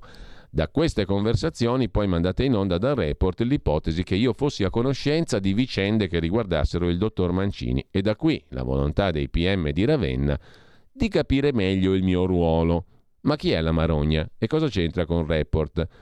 Cecilia Marogna, coinvolta nel processo in Vaticano sul palazzo di Sloan Avenue per i suoi rapporti con Monsignor Angelo Becciu, di cui si è occupato proprio il report, Mottola dice di avere lavorato per la Santa Sede con l'ok del pontefice per la liberazione di una suora in Colombia e di avere agganci nei servizi segreti, tanto da aver accreditato qualche anno fa presso la Segreteria di Stato i vertici dei servizi di allora, i generali Luciano Carta e Giovanni Caravelli. Chiarito che il mio coinvolgimento fosse solo relativo alle vicende vaticane e non a quelle italiane, di cui niente conosco, la mia posizione è stata chiarita, dice la papessa la Ciao qui. Chissà se i pubblici ministeri sono dello stesso avviso, scrive Felice Manti. Insomma, Vaticano, servizi segreti e gente che non porta bene, diciamo così. Comunque, affari loro, eh, anche nostri per la verità, ma comunque Transeat, i silenzi di report dell'Espresso sul giallo del Palazzo di Londra è il titolo dell'altro articolo di Felice Manti sulla questione del Palazzo di Londra, delle indagini su Monsignor Angelo Becciu e di Cecilia Marogna. Per la vendita dell'immobile la stampa accusò il cardinale Becciu, ma a processo nessuno sa se il Vaticano ci ha rimesso oppure no. Un altro cronista giudiziario del giornale, Luca Fazzo, pagina 15, si occupa invece di un consulente che inguaia il presidente della Campania, De Luca, pagato con i soldi per Procida. Quasi 44 mila euro alla società di un fedelissimo di De Luca. Commenta la Lega, la cultura serve a far mangiare gli amici. Altro che con la cultura non si mangia. Arturo e la Morante, il postino e Troisi, il fascino di un'isola selvaggia in un mare pieno di storia e il profumo dei soldi. Dietro Procida, capitale della cultura 2022, ha viaggiato un bel fiume di denari per sostenere la lunga serie di eventi che hanno accompagnato questi mesi. Oltre 2 milioni di euro provenienti dalle casse della regione Campania, regno di Vincenzo De Luca, che della nomina di Procida è stato sostenitore e si scopre ora finiscono i soldi anche nelle tasche dell'associazione presieduta dallo stesso manager messo dal comune e dalla regione, cioè dallo stesso De Luca, alla direzione di Procida Capitale. Morale della favola, dice Severino Nappi, consigliere regionale leghista, un'altra vicenda che Potere al Popolo può benissimo affrontare in tema di territori e racconto dei territori. Una morale della favola questa, con la cultura si fanno mangiare gli amici. È evidentemente questa l'idea di Vincenzo De Luca, dice Nappi, il consigliere regionale leghista, che nelle carte dell'evento procidano ha trovato la singolare storia dell'evento chiamato Happening of Human Books, affidato da Procida Capitale a un ente napoletano. Una biblioteca vivente che mette insieme la comunità, il territorio, la narrazione. Centinaia di cittadini si trasformeranno in pagine dell'immortale, il primo racconto della LEF di Borges, un capolavoro sul tema dell'isolamento del viaggio dell'immortalità.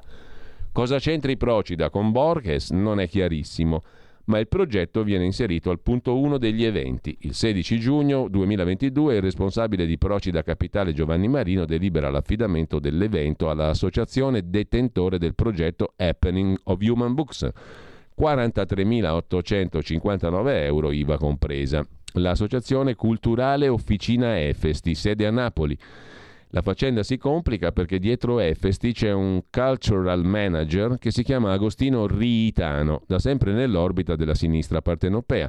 Lo stesso Riitano che la cabina di regia su Procida Capitale ha designato alla direzione del progetto fin dalla nascita, che nel 2019 ha avanzato la candidatura, accolta l'anno dopo dal ministro PD Franceschini, nel frattempo il ministro ha anche nominato Riitano nel Comitato Scientifico Museo Archeologico Nazionale. Sui rapporti stretti tra Officine Efesti e Riitano non ci sono dubbi.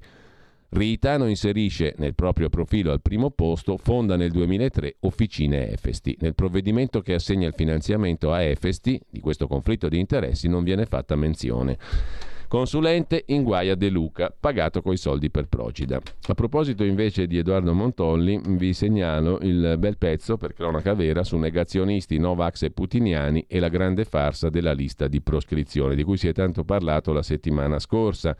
Pubblicata dal Corriere della Sera, ve lo ricorderete, con le persone messe alla berlina, scrive Montolli come se fossero traditori della patria. L'escalation era già cominciata due anni fa, quando i giornali hanno iniziato a fare da zerbino al governo, parlando prima come negazio- bollando come negazionisti coloro che nutrivano dubbi sulla gestione della pandemia da parte del governo e poi come Novax, medici ed esperti che mettevano in discussione l'efficienza dei vaccini, tanto validi da doversi inoculare ogni tre mesi. Azzerare il dissenso ha funzionato e oggi può essere impunemente presentata una lista di nomi di persone messe alla gogna come putiniani per la loro contrarietà alla guerra.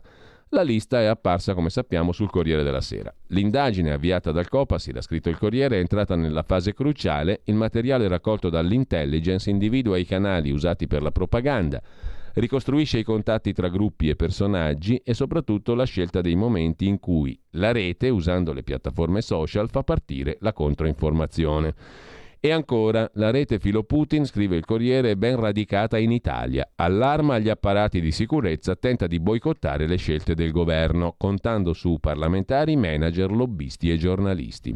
Intanto il Copasir puntualizza Montolli è il comitato parlamentare di controllo per la sicurezza della Repubblica che controlla appunto sui servizi segreti, controlla i servizi segreti e, si eh, vigila affinché eh, i servizi si muovano nel rispetto della Costituzione. Non ha il compito di difendere i servizi dalle opinioni libere dei cittadini e tantomeno di fare indagini. Punto secondo.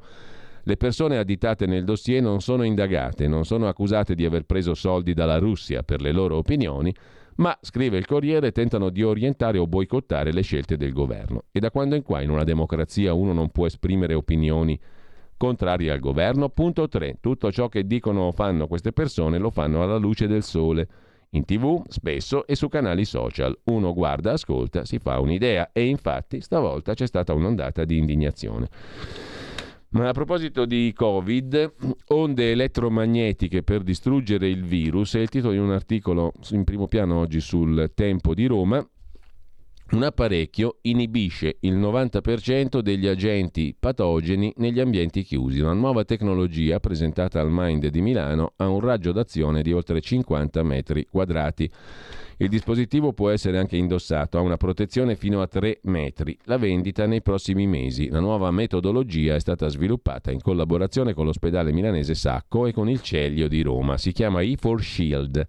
Tecnologia realizzata in Italia potrebbe diventare la soluzione per debellare la diffusione dei virus, in questo caso Covid, appunto, o SARS-CoV-2 per meglio dire, all'interno di ambienti chiusi come scuole, ascensori, mezzi di trasporto. Si tratta di un semplice apparecchio presentato a Mind, eh, il Milano Innovation District, ieri emettendo onde elettromagnetiche, inibisce la carica virale degli agenti patogeni. Tecnologia sviluppata in prototipo sarà disponibile in due versioni lo sviluppo e, e l'industrializzazione e commercializzazione nei prossimi mesi. E4 Shield, cioè E4 Shield si, si chiama questa roba qua. A proposito invece di sanità, c'è un pezzo molto interessante su truenumbers.it il nuovo contratto di lavoro della sanità spiegato bene. Sapete quanto prende in Belgio un infermiere di stipendio lordo annuo? Sparate una cifra, non ci arriverete mai. 83.200 euro in, eh, in Belgio. Um, questa è il, la cifra che prende, che prende un, un, un, infermiere. Negli Stati Uniti 79.000, in Australia 67.000, in Islanda 67.000. Eh, anche in Costa Rica um, i, gli, gli, infermieri se la cavano benissimo, 56.000 euro se 600 all'anno, in Norvegia 56.400, in Spagna, tanto per fare un paese più vicino a noi, 54.600 euro all'anno, in Italia 27.382. Siamo tra gli ultimi paesi per retribuzione degli infermieri.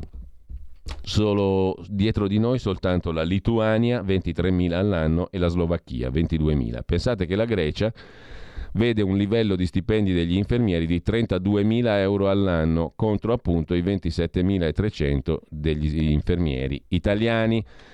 Scorso, um, la scorsa settimana è stato messo a punto il contratto di lavoro degli infermieri. Lo stipendio degli infermieri aumenterà da 54 a 171 euro, in intesa tra ARAN e sindacati. Mm, e però ci sono appunto i confronti che fa um, TrueNumbers.it tra lo stipendio medio dell'infermiere italiano, 27.382 euro lordi all'anno, cui vanno aggiunte varie indennità come quella per i turni notturni e gli straordinari o per la terapia intensiva e le sale operatorie, ma in ogni caso la paga base dell'infermiere è tra le più basse sia in Europa sia nei paesi extraeuropei. Questo grafico che abbiamo citato lo trovate sul sito truenumbers.it. Per quanto riguarda invece il caldo, sarà un'estate torrida? Non è detto, dice uno dei fratelli di Romano Prodi, Franco Prodi, 81 anni, fisico dell'atmosfera e climatologo, intervistato oggi dal quotidiano nazionale. Non è detto che farà così caldo, perché le previsioni innanzitutto le possiamo fare solo al massimo fino a 12 giorni. Perturbazioni più a nord, ecco perché è piovuto così poco. Era stato citato il fratello di Romano Prodi, Franco Prodi, come uno di coloro che ragionavano criticamente intorno al dogma del riscaldamento globale. Professore, chiede infatti il quotidiano nazionale, sul riscaldamento globale è davvero impossibile fare previsioni o siamo al punto di non ritorno di cui parlano i catastrofisti? La conoscenza della fisica del clima, risponde il professor Prodi, Franco, non è tale da consentirci di fare previsioni, ma solo scenari e i dati di fatto ci dicono che c'è un riscaldamento globale dall'inizio dell'Ottocento di 7 decimi di grado percentuale. L'attribuzione all'uomo e alla CO2, che tanto viene demonizzata, di questo aumento è arbitraria. L'uomo ha delle responsabilità, ma non sono quantificabili. Bisogna fermare il treno di queste IPCC e COP24. Pensiamo al rispetto e alla tutela del pianeta. E non si può neanche dire che questa sarà un, una delle peggiori estati di sempre. Fino a 12 giorni ha senso dire qualcosa attraverso i modelli, ma la meteorologia e le previsioni stagionali hanno caratteristiche statistiche ed elementi che, sono ancora, che sono ancora da approfondire. Insomma, non ci sono certezze. Sul fatto che piova meno, che ci sia la siccità, questa siccità che prosegue da dicembre è dovuta a un fattore semplice, le perturbazioni e i cicloni sono passati più a nord Così le Alpi hanno fatto da barriera, privandoci di acqua e neve. Questo però non è un cambiamento climatico. Il clima non può non mutare, è un comportamento connaturato alla sua definizione. Fra cinque giorni dovrebbe esserci il passaggio per 24 ore di una perturbazione. Come mai la scienza si blocca a 12 giorni con le previsioni meteo? Secondo me mai avremo previsioni di uno o due mesi, risponde Franco Prodi. Si tratta di un'impossibilità intrinseca delle equazioni ancora primitive della meteorologia. Per quanto riguarda invece il fatto che abbiamo medie giornaliere in Italia superiori a quelle tradizionali di giugno, la storia del pianeta è anche la storia dei cambiamenti climatici nel tempo. Nel tardo medioevo è noto che la temperatura della Terra aumentò significativamente, così come nel XVII secolo ci fu una piccola glaciazione. Insomma, Calma e sangue freddo, dice Romano Prodi, prima di sparare fesserie catastrofiste. Il, ve- il 2022 intanto è il 37 anno più secco dal 1764. È l'analisi di un altro professore molto, molto empirico, molto pragmatico, l'abbiamo citato l'altro giorno, il professor Luigi Mariani, docente di agrometeorologia all'Università degli Studi di Brescia e di storia dell'agricoltura alla Statale di Milano. Consumi d'acqua abnormi rispetto a un secolo fa. Svuotare la Darsena non basta. Eh, l'anno meno piovoso dal 1764 non è stato questo, è stato il lontano 1990. Dal 1 ottobre dell'89 al 31 maggio del 1990 caddero su Milano solo 147 mm di pioggia. Per arrivare al secondo anno meno piovoso bisogna risalire al 1779. In epoca più recente anche il 2012 si è caratterizzato per scarsissime precipitazioni, solo 245 mm, sempre considerando il periodo da ottobre a fine maggio. Con i suoi 340 mm d'acqua, il 2022 è preceduto da altri 36 anni con meno precipitazioni, sempre a partire dal 1764. Quindi anche qui stiamo attenti a dire stupidaggini. È l'anno più, con la maggior siccità di sempre, non si è mai vista una siccità così. Si è vista e come in altre 36 occasioni, prima del 2022, ci sono stati anni con meno pioggia ancora. I dati sono raccolti e analizzati dal professor Luigi Mariani. Per Milano il 2022, dice il professor Mariani, non è un'annata così drammatica. Va meglio a Bologna, che conta 88 anni meno piovosi di questo, molto peggio a Torino. Nell'arco di 220 anni, solo il 1922, annata terribile per tutto il nord Italia, con i suoi 177 mm d'acqua, è stato meno piovoso del 2022 che ne conta solo 208 per Torino. Il problema è che in Piemonte c'è la sorgente del Po e se il fiume è in secca le conseguenze si avvertono anche sull'agricoltura di Lombardia ed Emilia-Romagna. I laghi prealpini so, sono poi quasi tutti ai minimi storici e le colture lombarde hanno una necessità idrica molto forte. Per poter fare un ragionamento serio bisogna considerare un aspetto, dice il professor Mariani. Quale? Rispetto a un secolo fa l'agricoltura ha quintuplicato la produzione e quindi bisogna moltiplicare per 5 anche il fabbisogno d'acqua. La popolazione è cresciuta, nelle città si fa un uso dell'acqua impensabile in altre epoche. Milano ha scelto di ridurre il livello della Darsena per dare acqua alle campagne. Può essere una misura simbolica, ma non certo risolutiva, dice il professor Mariani, intervistato da Il Giorno. L'acqua della Darsena può irrigare 50 ettari di mais. Peccato che in Lombardia ne abbiamo un milione di ettari. Anche limitare l'irrigazione dei giardini può avere senso, ma non è misura risolutiva. Questa situazione non consente di stare sereni. Il problema è nel blocco delle perturbazioni atlantiche dopo un autunno molto piovoso a Milano, un dicembre nella norma e i mesi successivi sotto la media. Potrebbe piovere dal 22 al 28 giugno, ma non ci credo finché non lo vedo. Gli anni di siccità ci sono sempre stati, sono fasi cicliche. Il 1590 è ricordato come anno terribile, per esempio, ma ci sono stati anche tanti altri anni o decenni di scarsissime precipitazioni. Il discorso è diverso sulle temperature. Gli anni più caldi si collocano tutti nel nostro secolo, dal 2000 in poi, con tendenza innegabile al riscaldamento globale. Facendo una previsione giugno 22, anche se il mese non è concluso, sarà il secondo giugno più caldo dopo il 2003, considerando un arco di 50 anni. Nel nord Italia la temperatura media in questo mese è arrivata a 27,9 gradi rispetto ai 28,9 del 2003.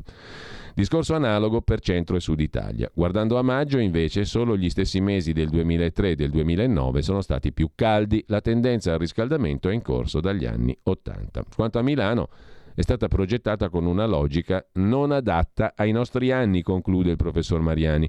Una soluzione al caldo è il verde, ma non basta piantare un milione di alberi e fare proclami se sotto le radici c'è il cemento.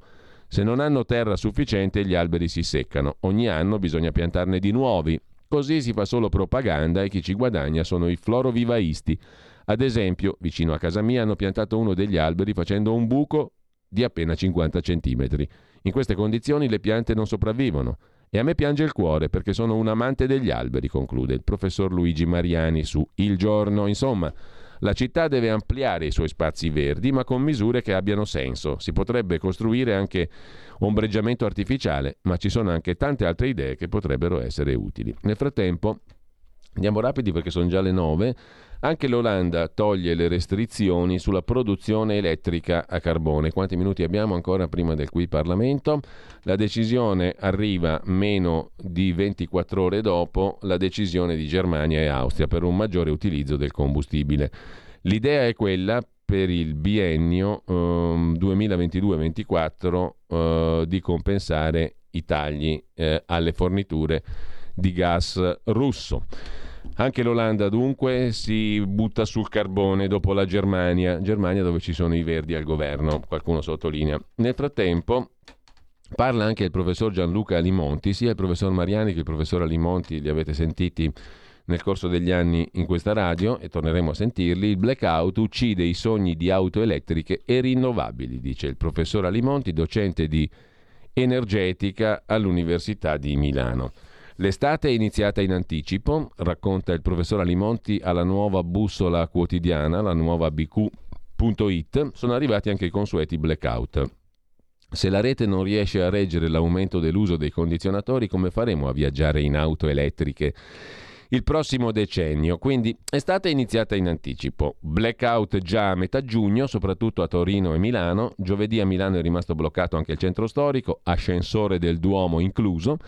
Venerdì si è registrato il blackout più lungo, 6 ore, in tutto il quartiere Bovisa, a nord di Milano. Torino colpita da giorni da interruzioni di corrente. Anche a Monaco di Baviera si è registrato il peggiore oscuramento degli ultimi vent'anni.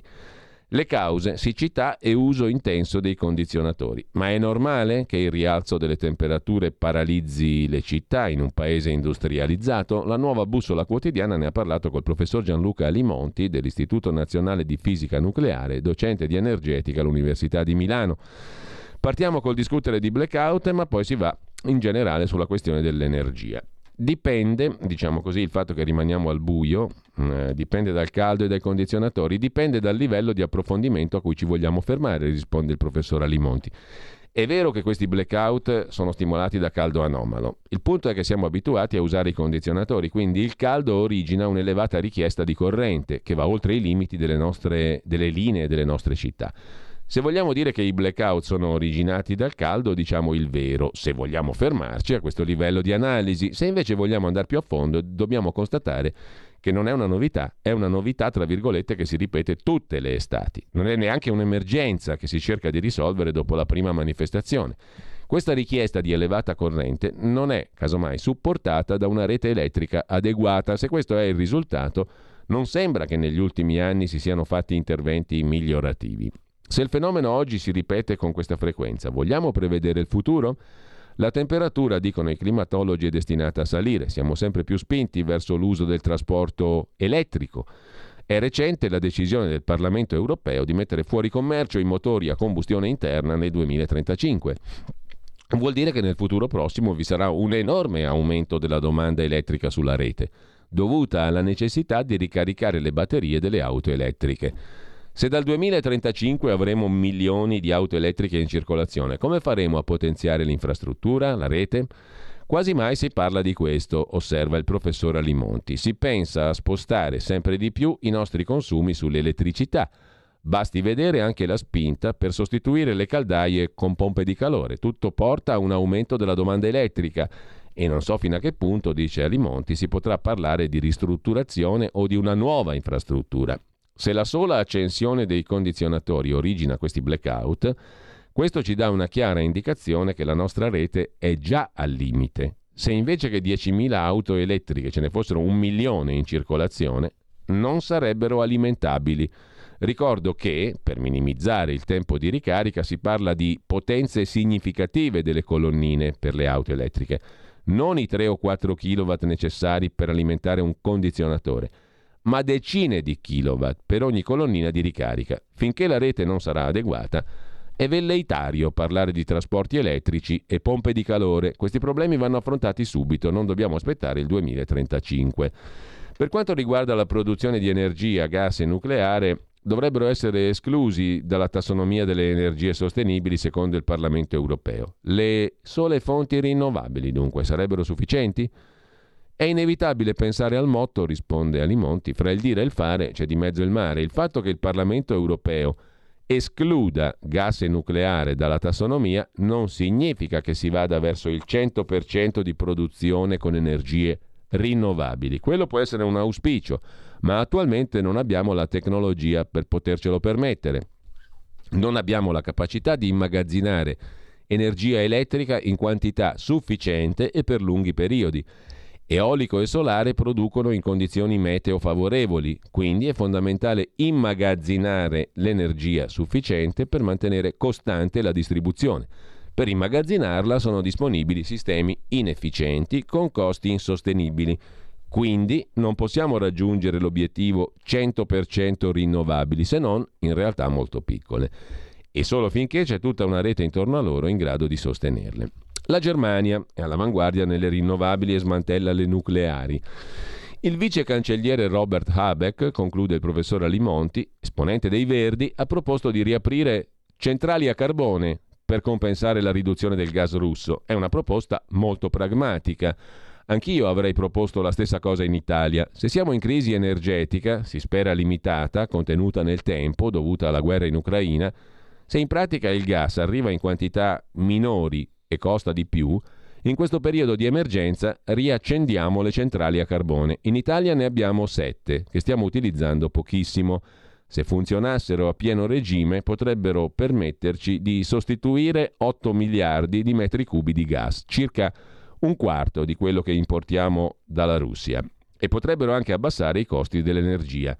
Scartare certe soluzioni pratiche per motivi ideologici è una scelta miope, soprattutto considerando il quadro d'insieme.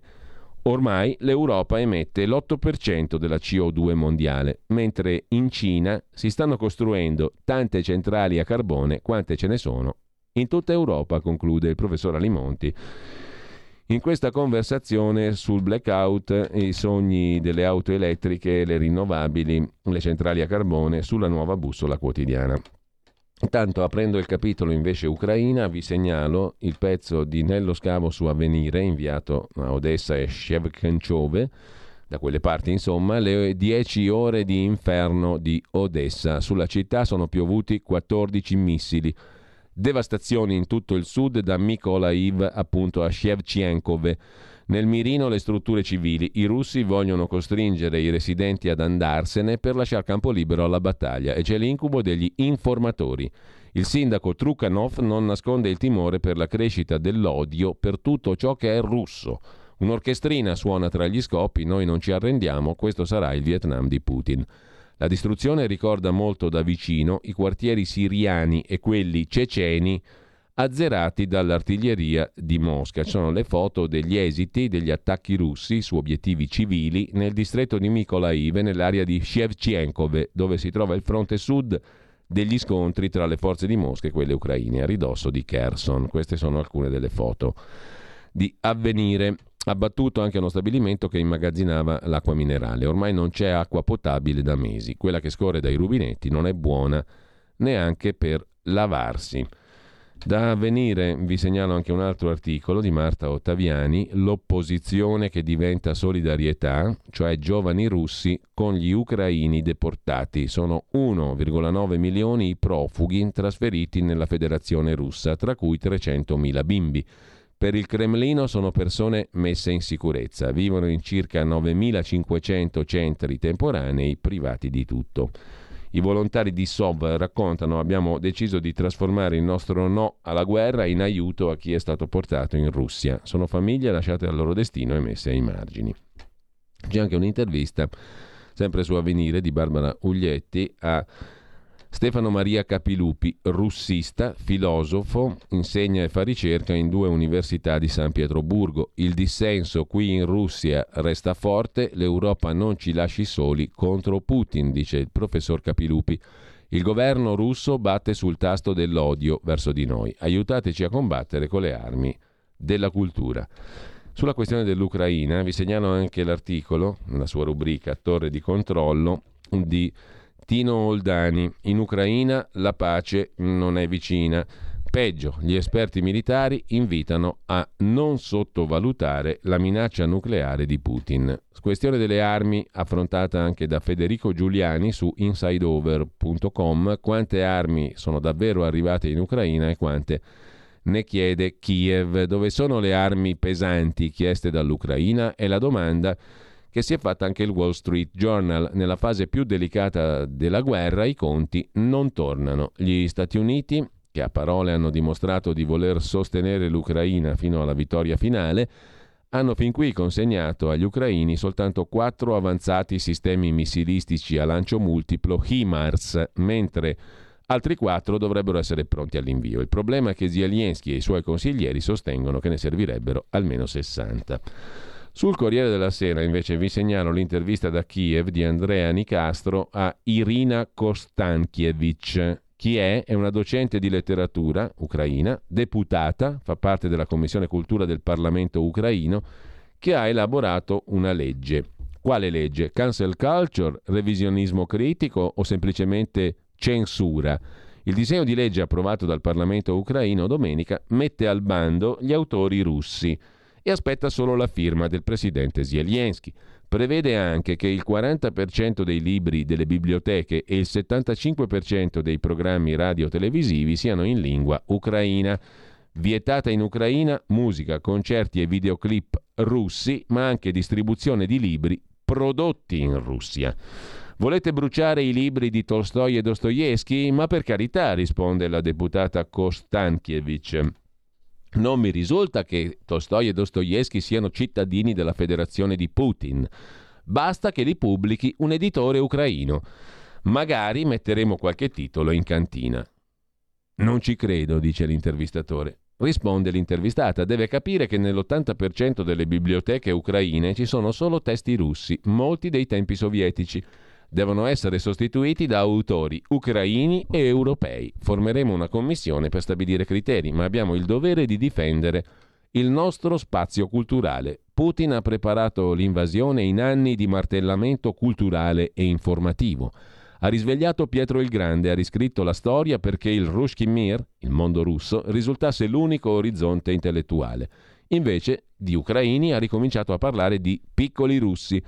Ci crede che film, libri e documentari hanno tolto dalla naftalina la favola di Mosca come terza Roma?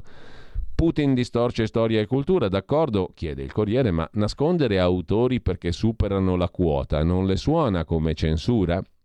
Forse, risponde la deputata ucraina. Ma mi creda, l'Ucraina è un paese democratico. Quando le armi taceranno, questa legge scomparirà, ne sono certa. Adesso diciamo è un provvedimento di emergenza nazionale. Ma le truppe russe si respingono cambiando i libri nelle biblioteche pubbliche?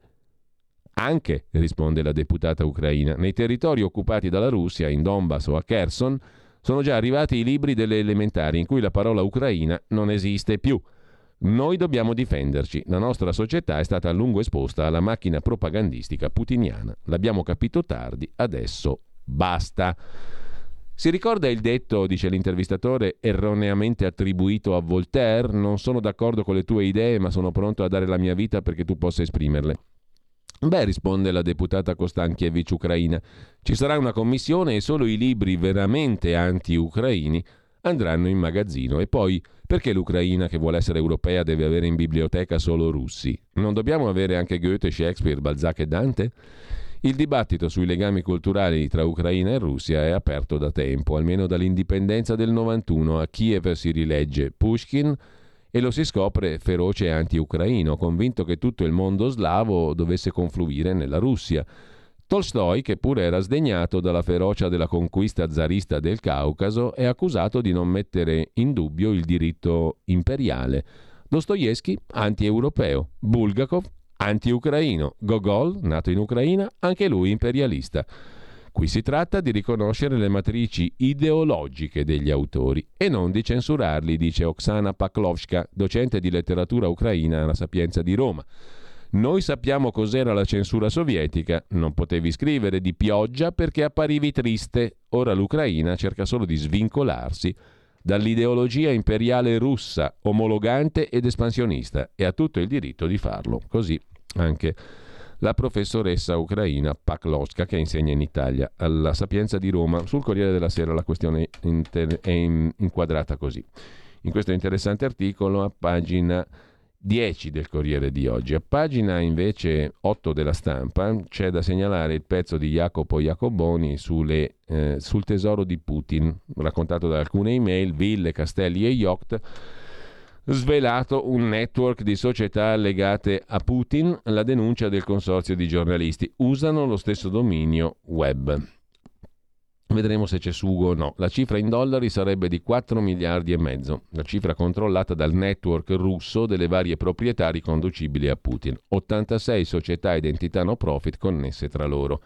Una serie di società, palazzi, ville, yacht, di volta in volta offerti all'uso di Putin da oligarchi o suoi amici, sono collegati tra loro da una stessa infrastruttura online, un dominio web ll-cinvest.ru che non è disponibile sul mercato, quindi utilizzabile solo da un'organizzazione che vi ha accesso. Nel network i dirigenti di queste società e di questi asset, molti dei quali riconducibili a Bank Russia, la banca che il Tesoro americano definisce banca di Putin, discutono di mosse comuni, coordinano operazioni fiscali e finanziarie, decidono come gestire un mega yacht, chi deve ristrutturare come un palazzo e via dicendo. È una delle scoperte del Consorzio internazionale di giornalisti OCCRP in Europa, Medusa in lingua russa, che hanno avuto accesso ad alcune mail che sono state fatte uscire da un'azienda di servizi internet strettamente legata alla banca Russia, quella di Putin.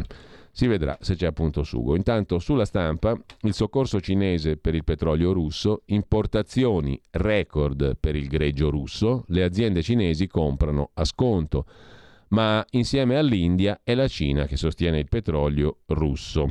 Questo è documentato a pagina 17 della stampa di oggi. La Russia è diventato il primo importatore di petrolio in Cina, cioè la, la, la Russia è diventato il primo importatore di petrolio in Cina.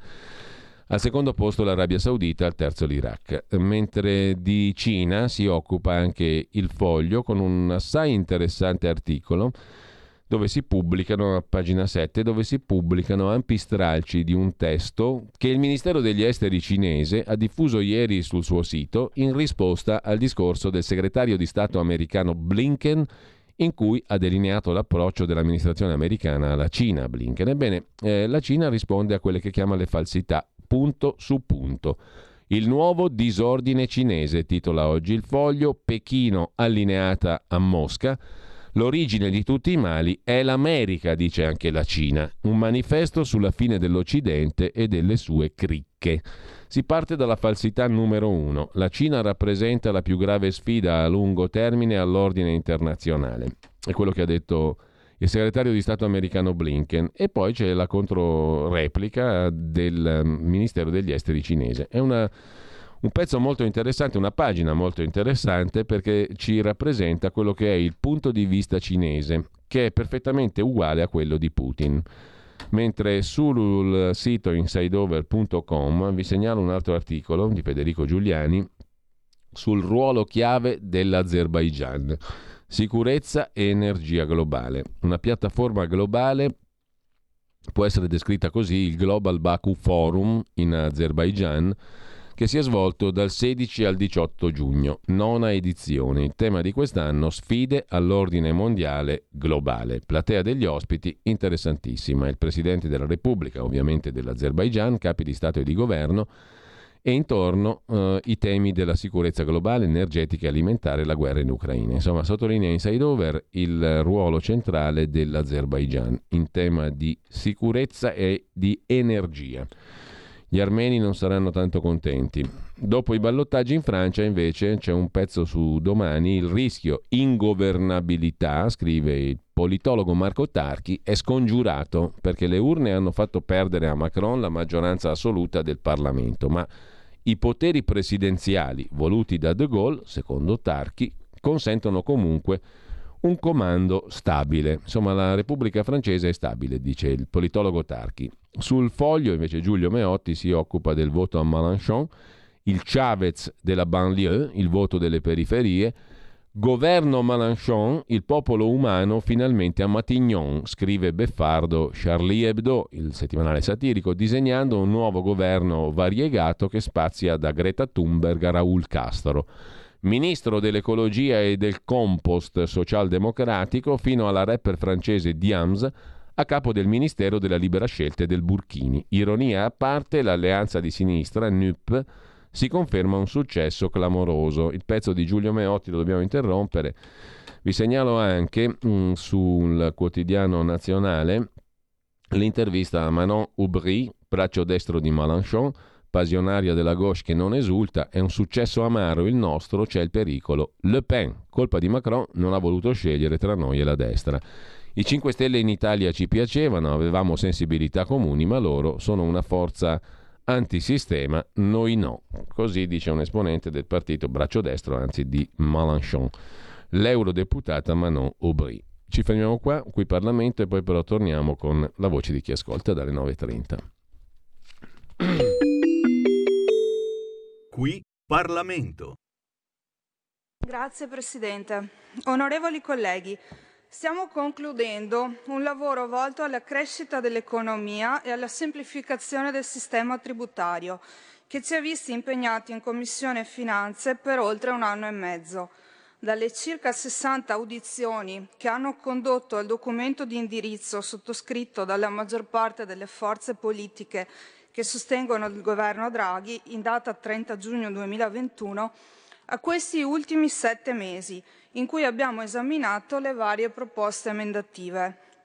Siamo consapevoli del fatto che con questo testo rimettiamo a decreti legislativi da emanarsi entro 18 mesi dalla data di entrata in vigore della legge le future scelte dell'esecutivo che andranno ad incidere sulla vita di cittadini e imprese. Per questo è stata da subito contestata l'eccessiva genericità della proposta governativa sottoposta al nostro esame, affinché non ne sortisse una delega troppo in bianco, priva di paletti per il potere esecutivo, ovvero un mero riassunto dei desiderata dei vari partiti. Il, po- il, protrarsi dei lavori è dovuto alle mediazioni che si sono rese necessarie per addivenire ad uno schema condiviso dalla quasi totalità delle forze politiche che formano la maggioranza di governo per definire dei criteri che l'esecutivo dovrà necessariamente seguire nella futura decretazione in materia fiscale per poter godere ancora della nostra fiducia.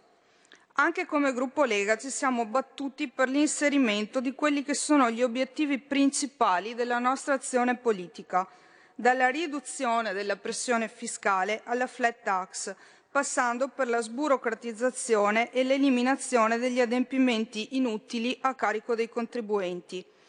Quante volte abbiamo sentito parlare di fisco amico, di semplificazione, quando invece purtroppo lo Statuto del contribuente è ad oggi uno dei testi normativi più calpestati, tanto da indurci a depositare nei mesi scorsi una proposta di legge a prima firma Gusmeroli per modificare l'articolo 53 della Costituzione, in modo da garantire maggiore certezza giuridica al sistema contributivo e diminuire il carico fiscale.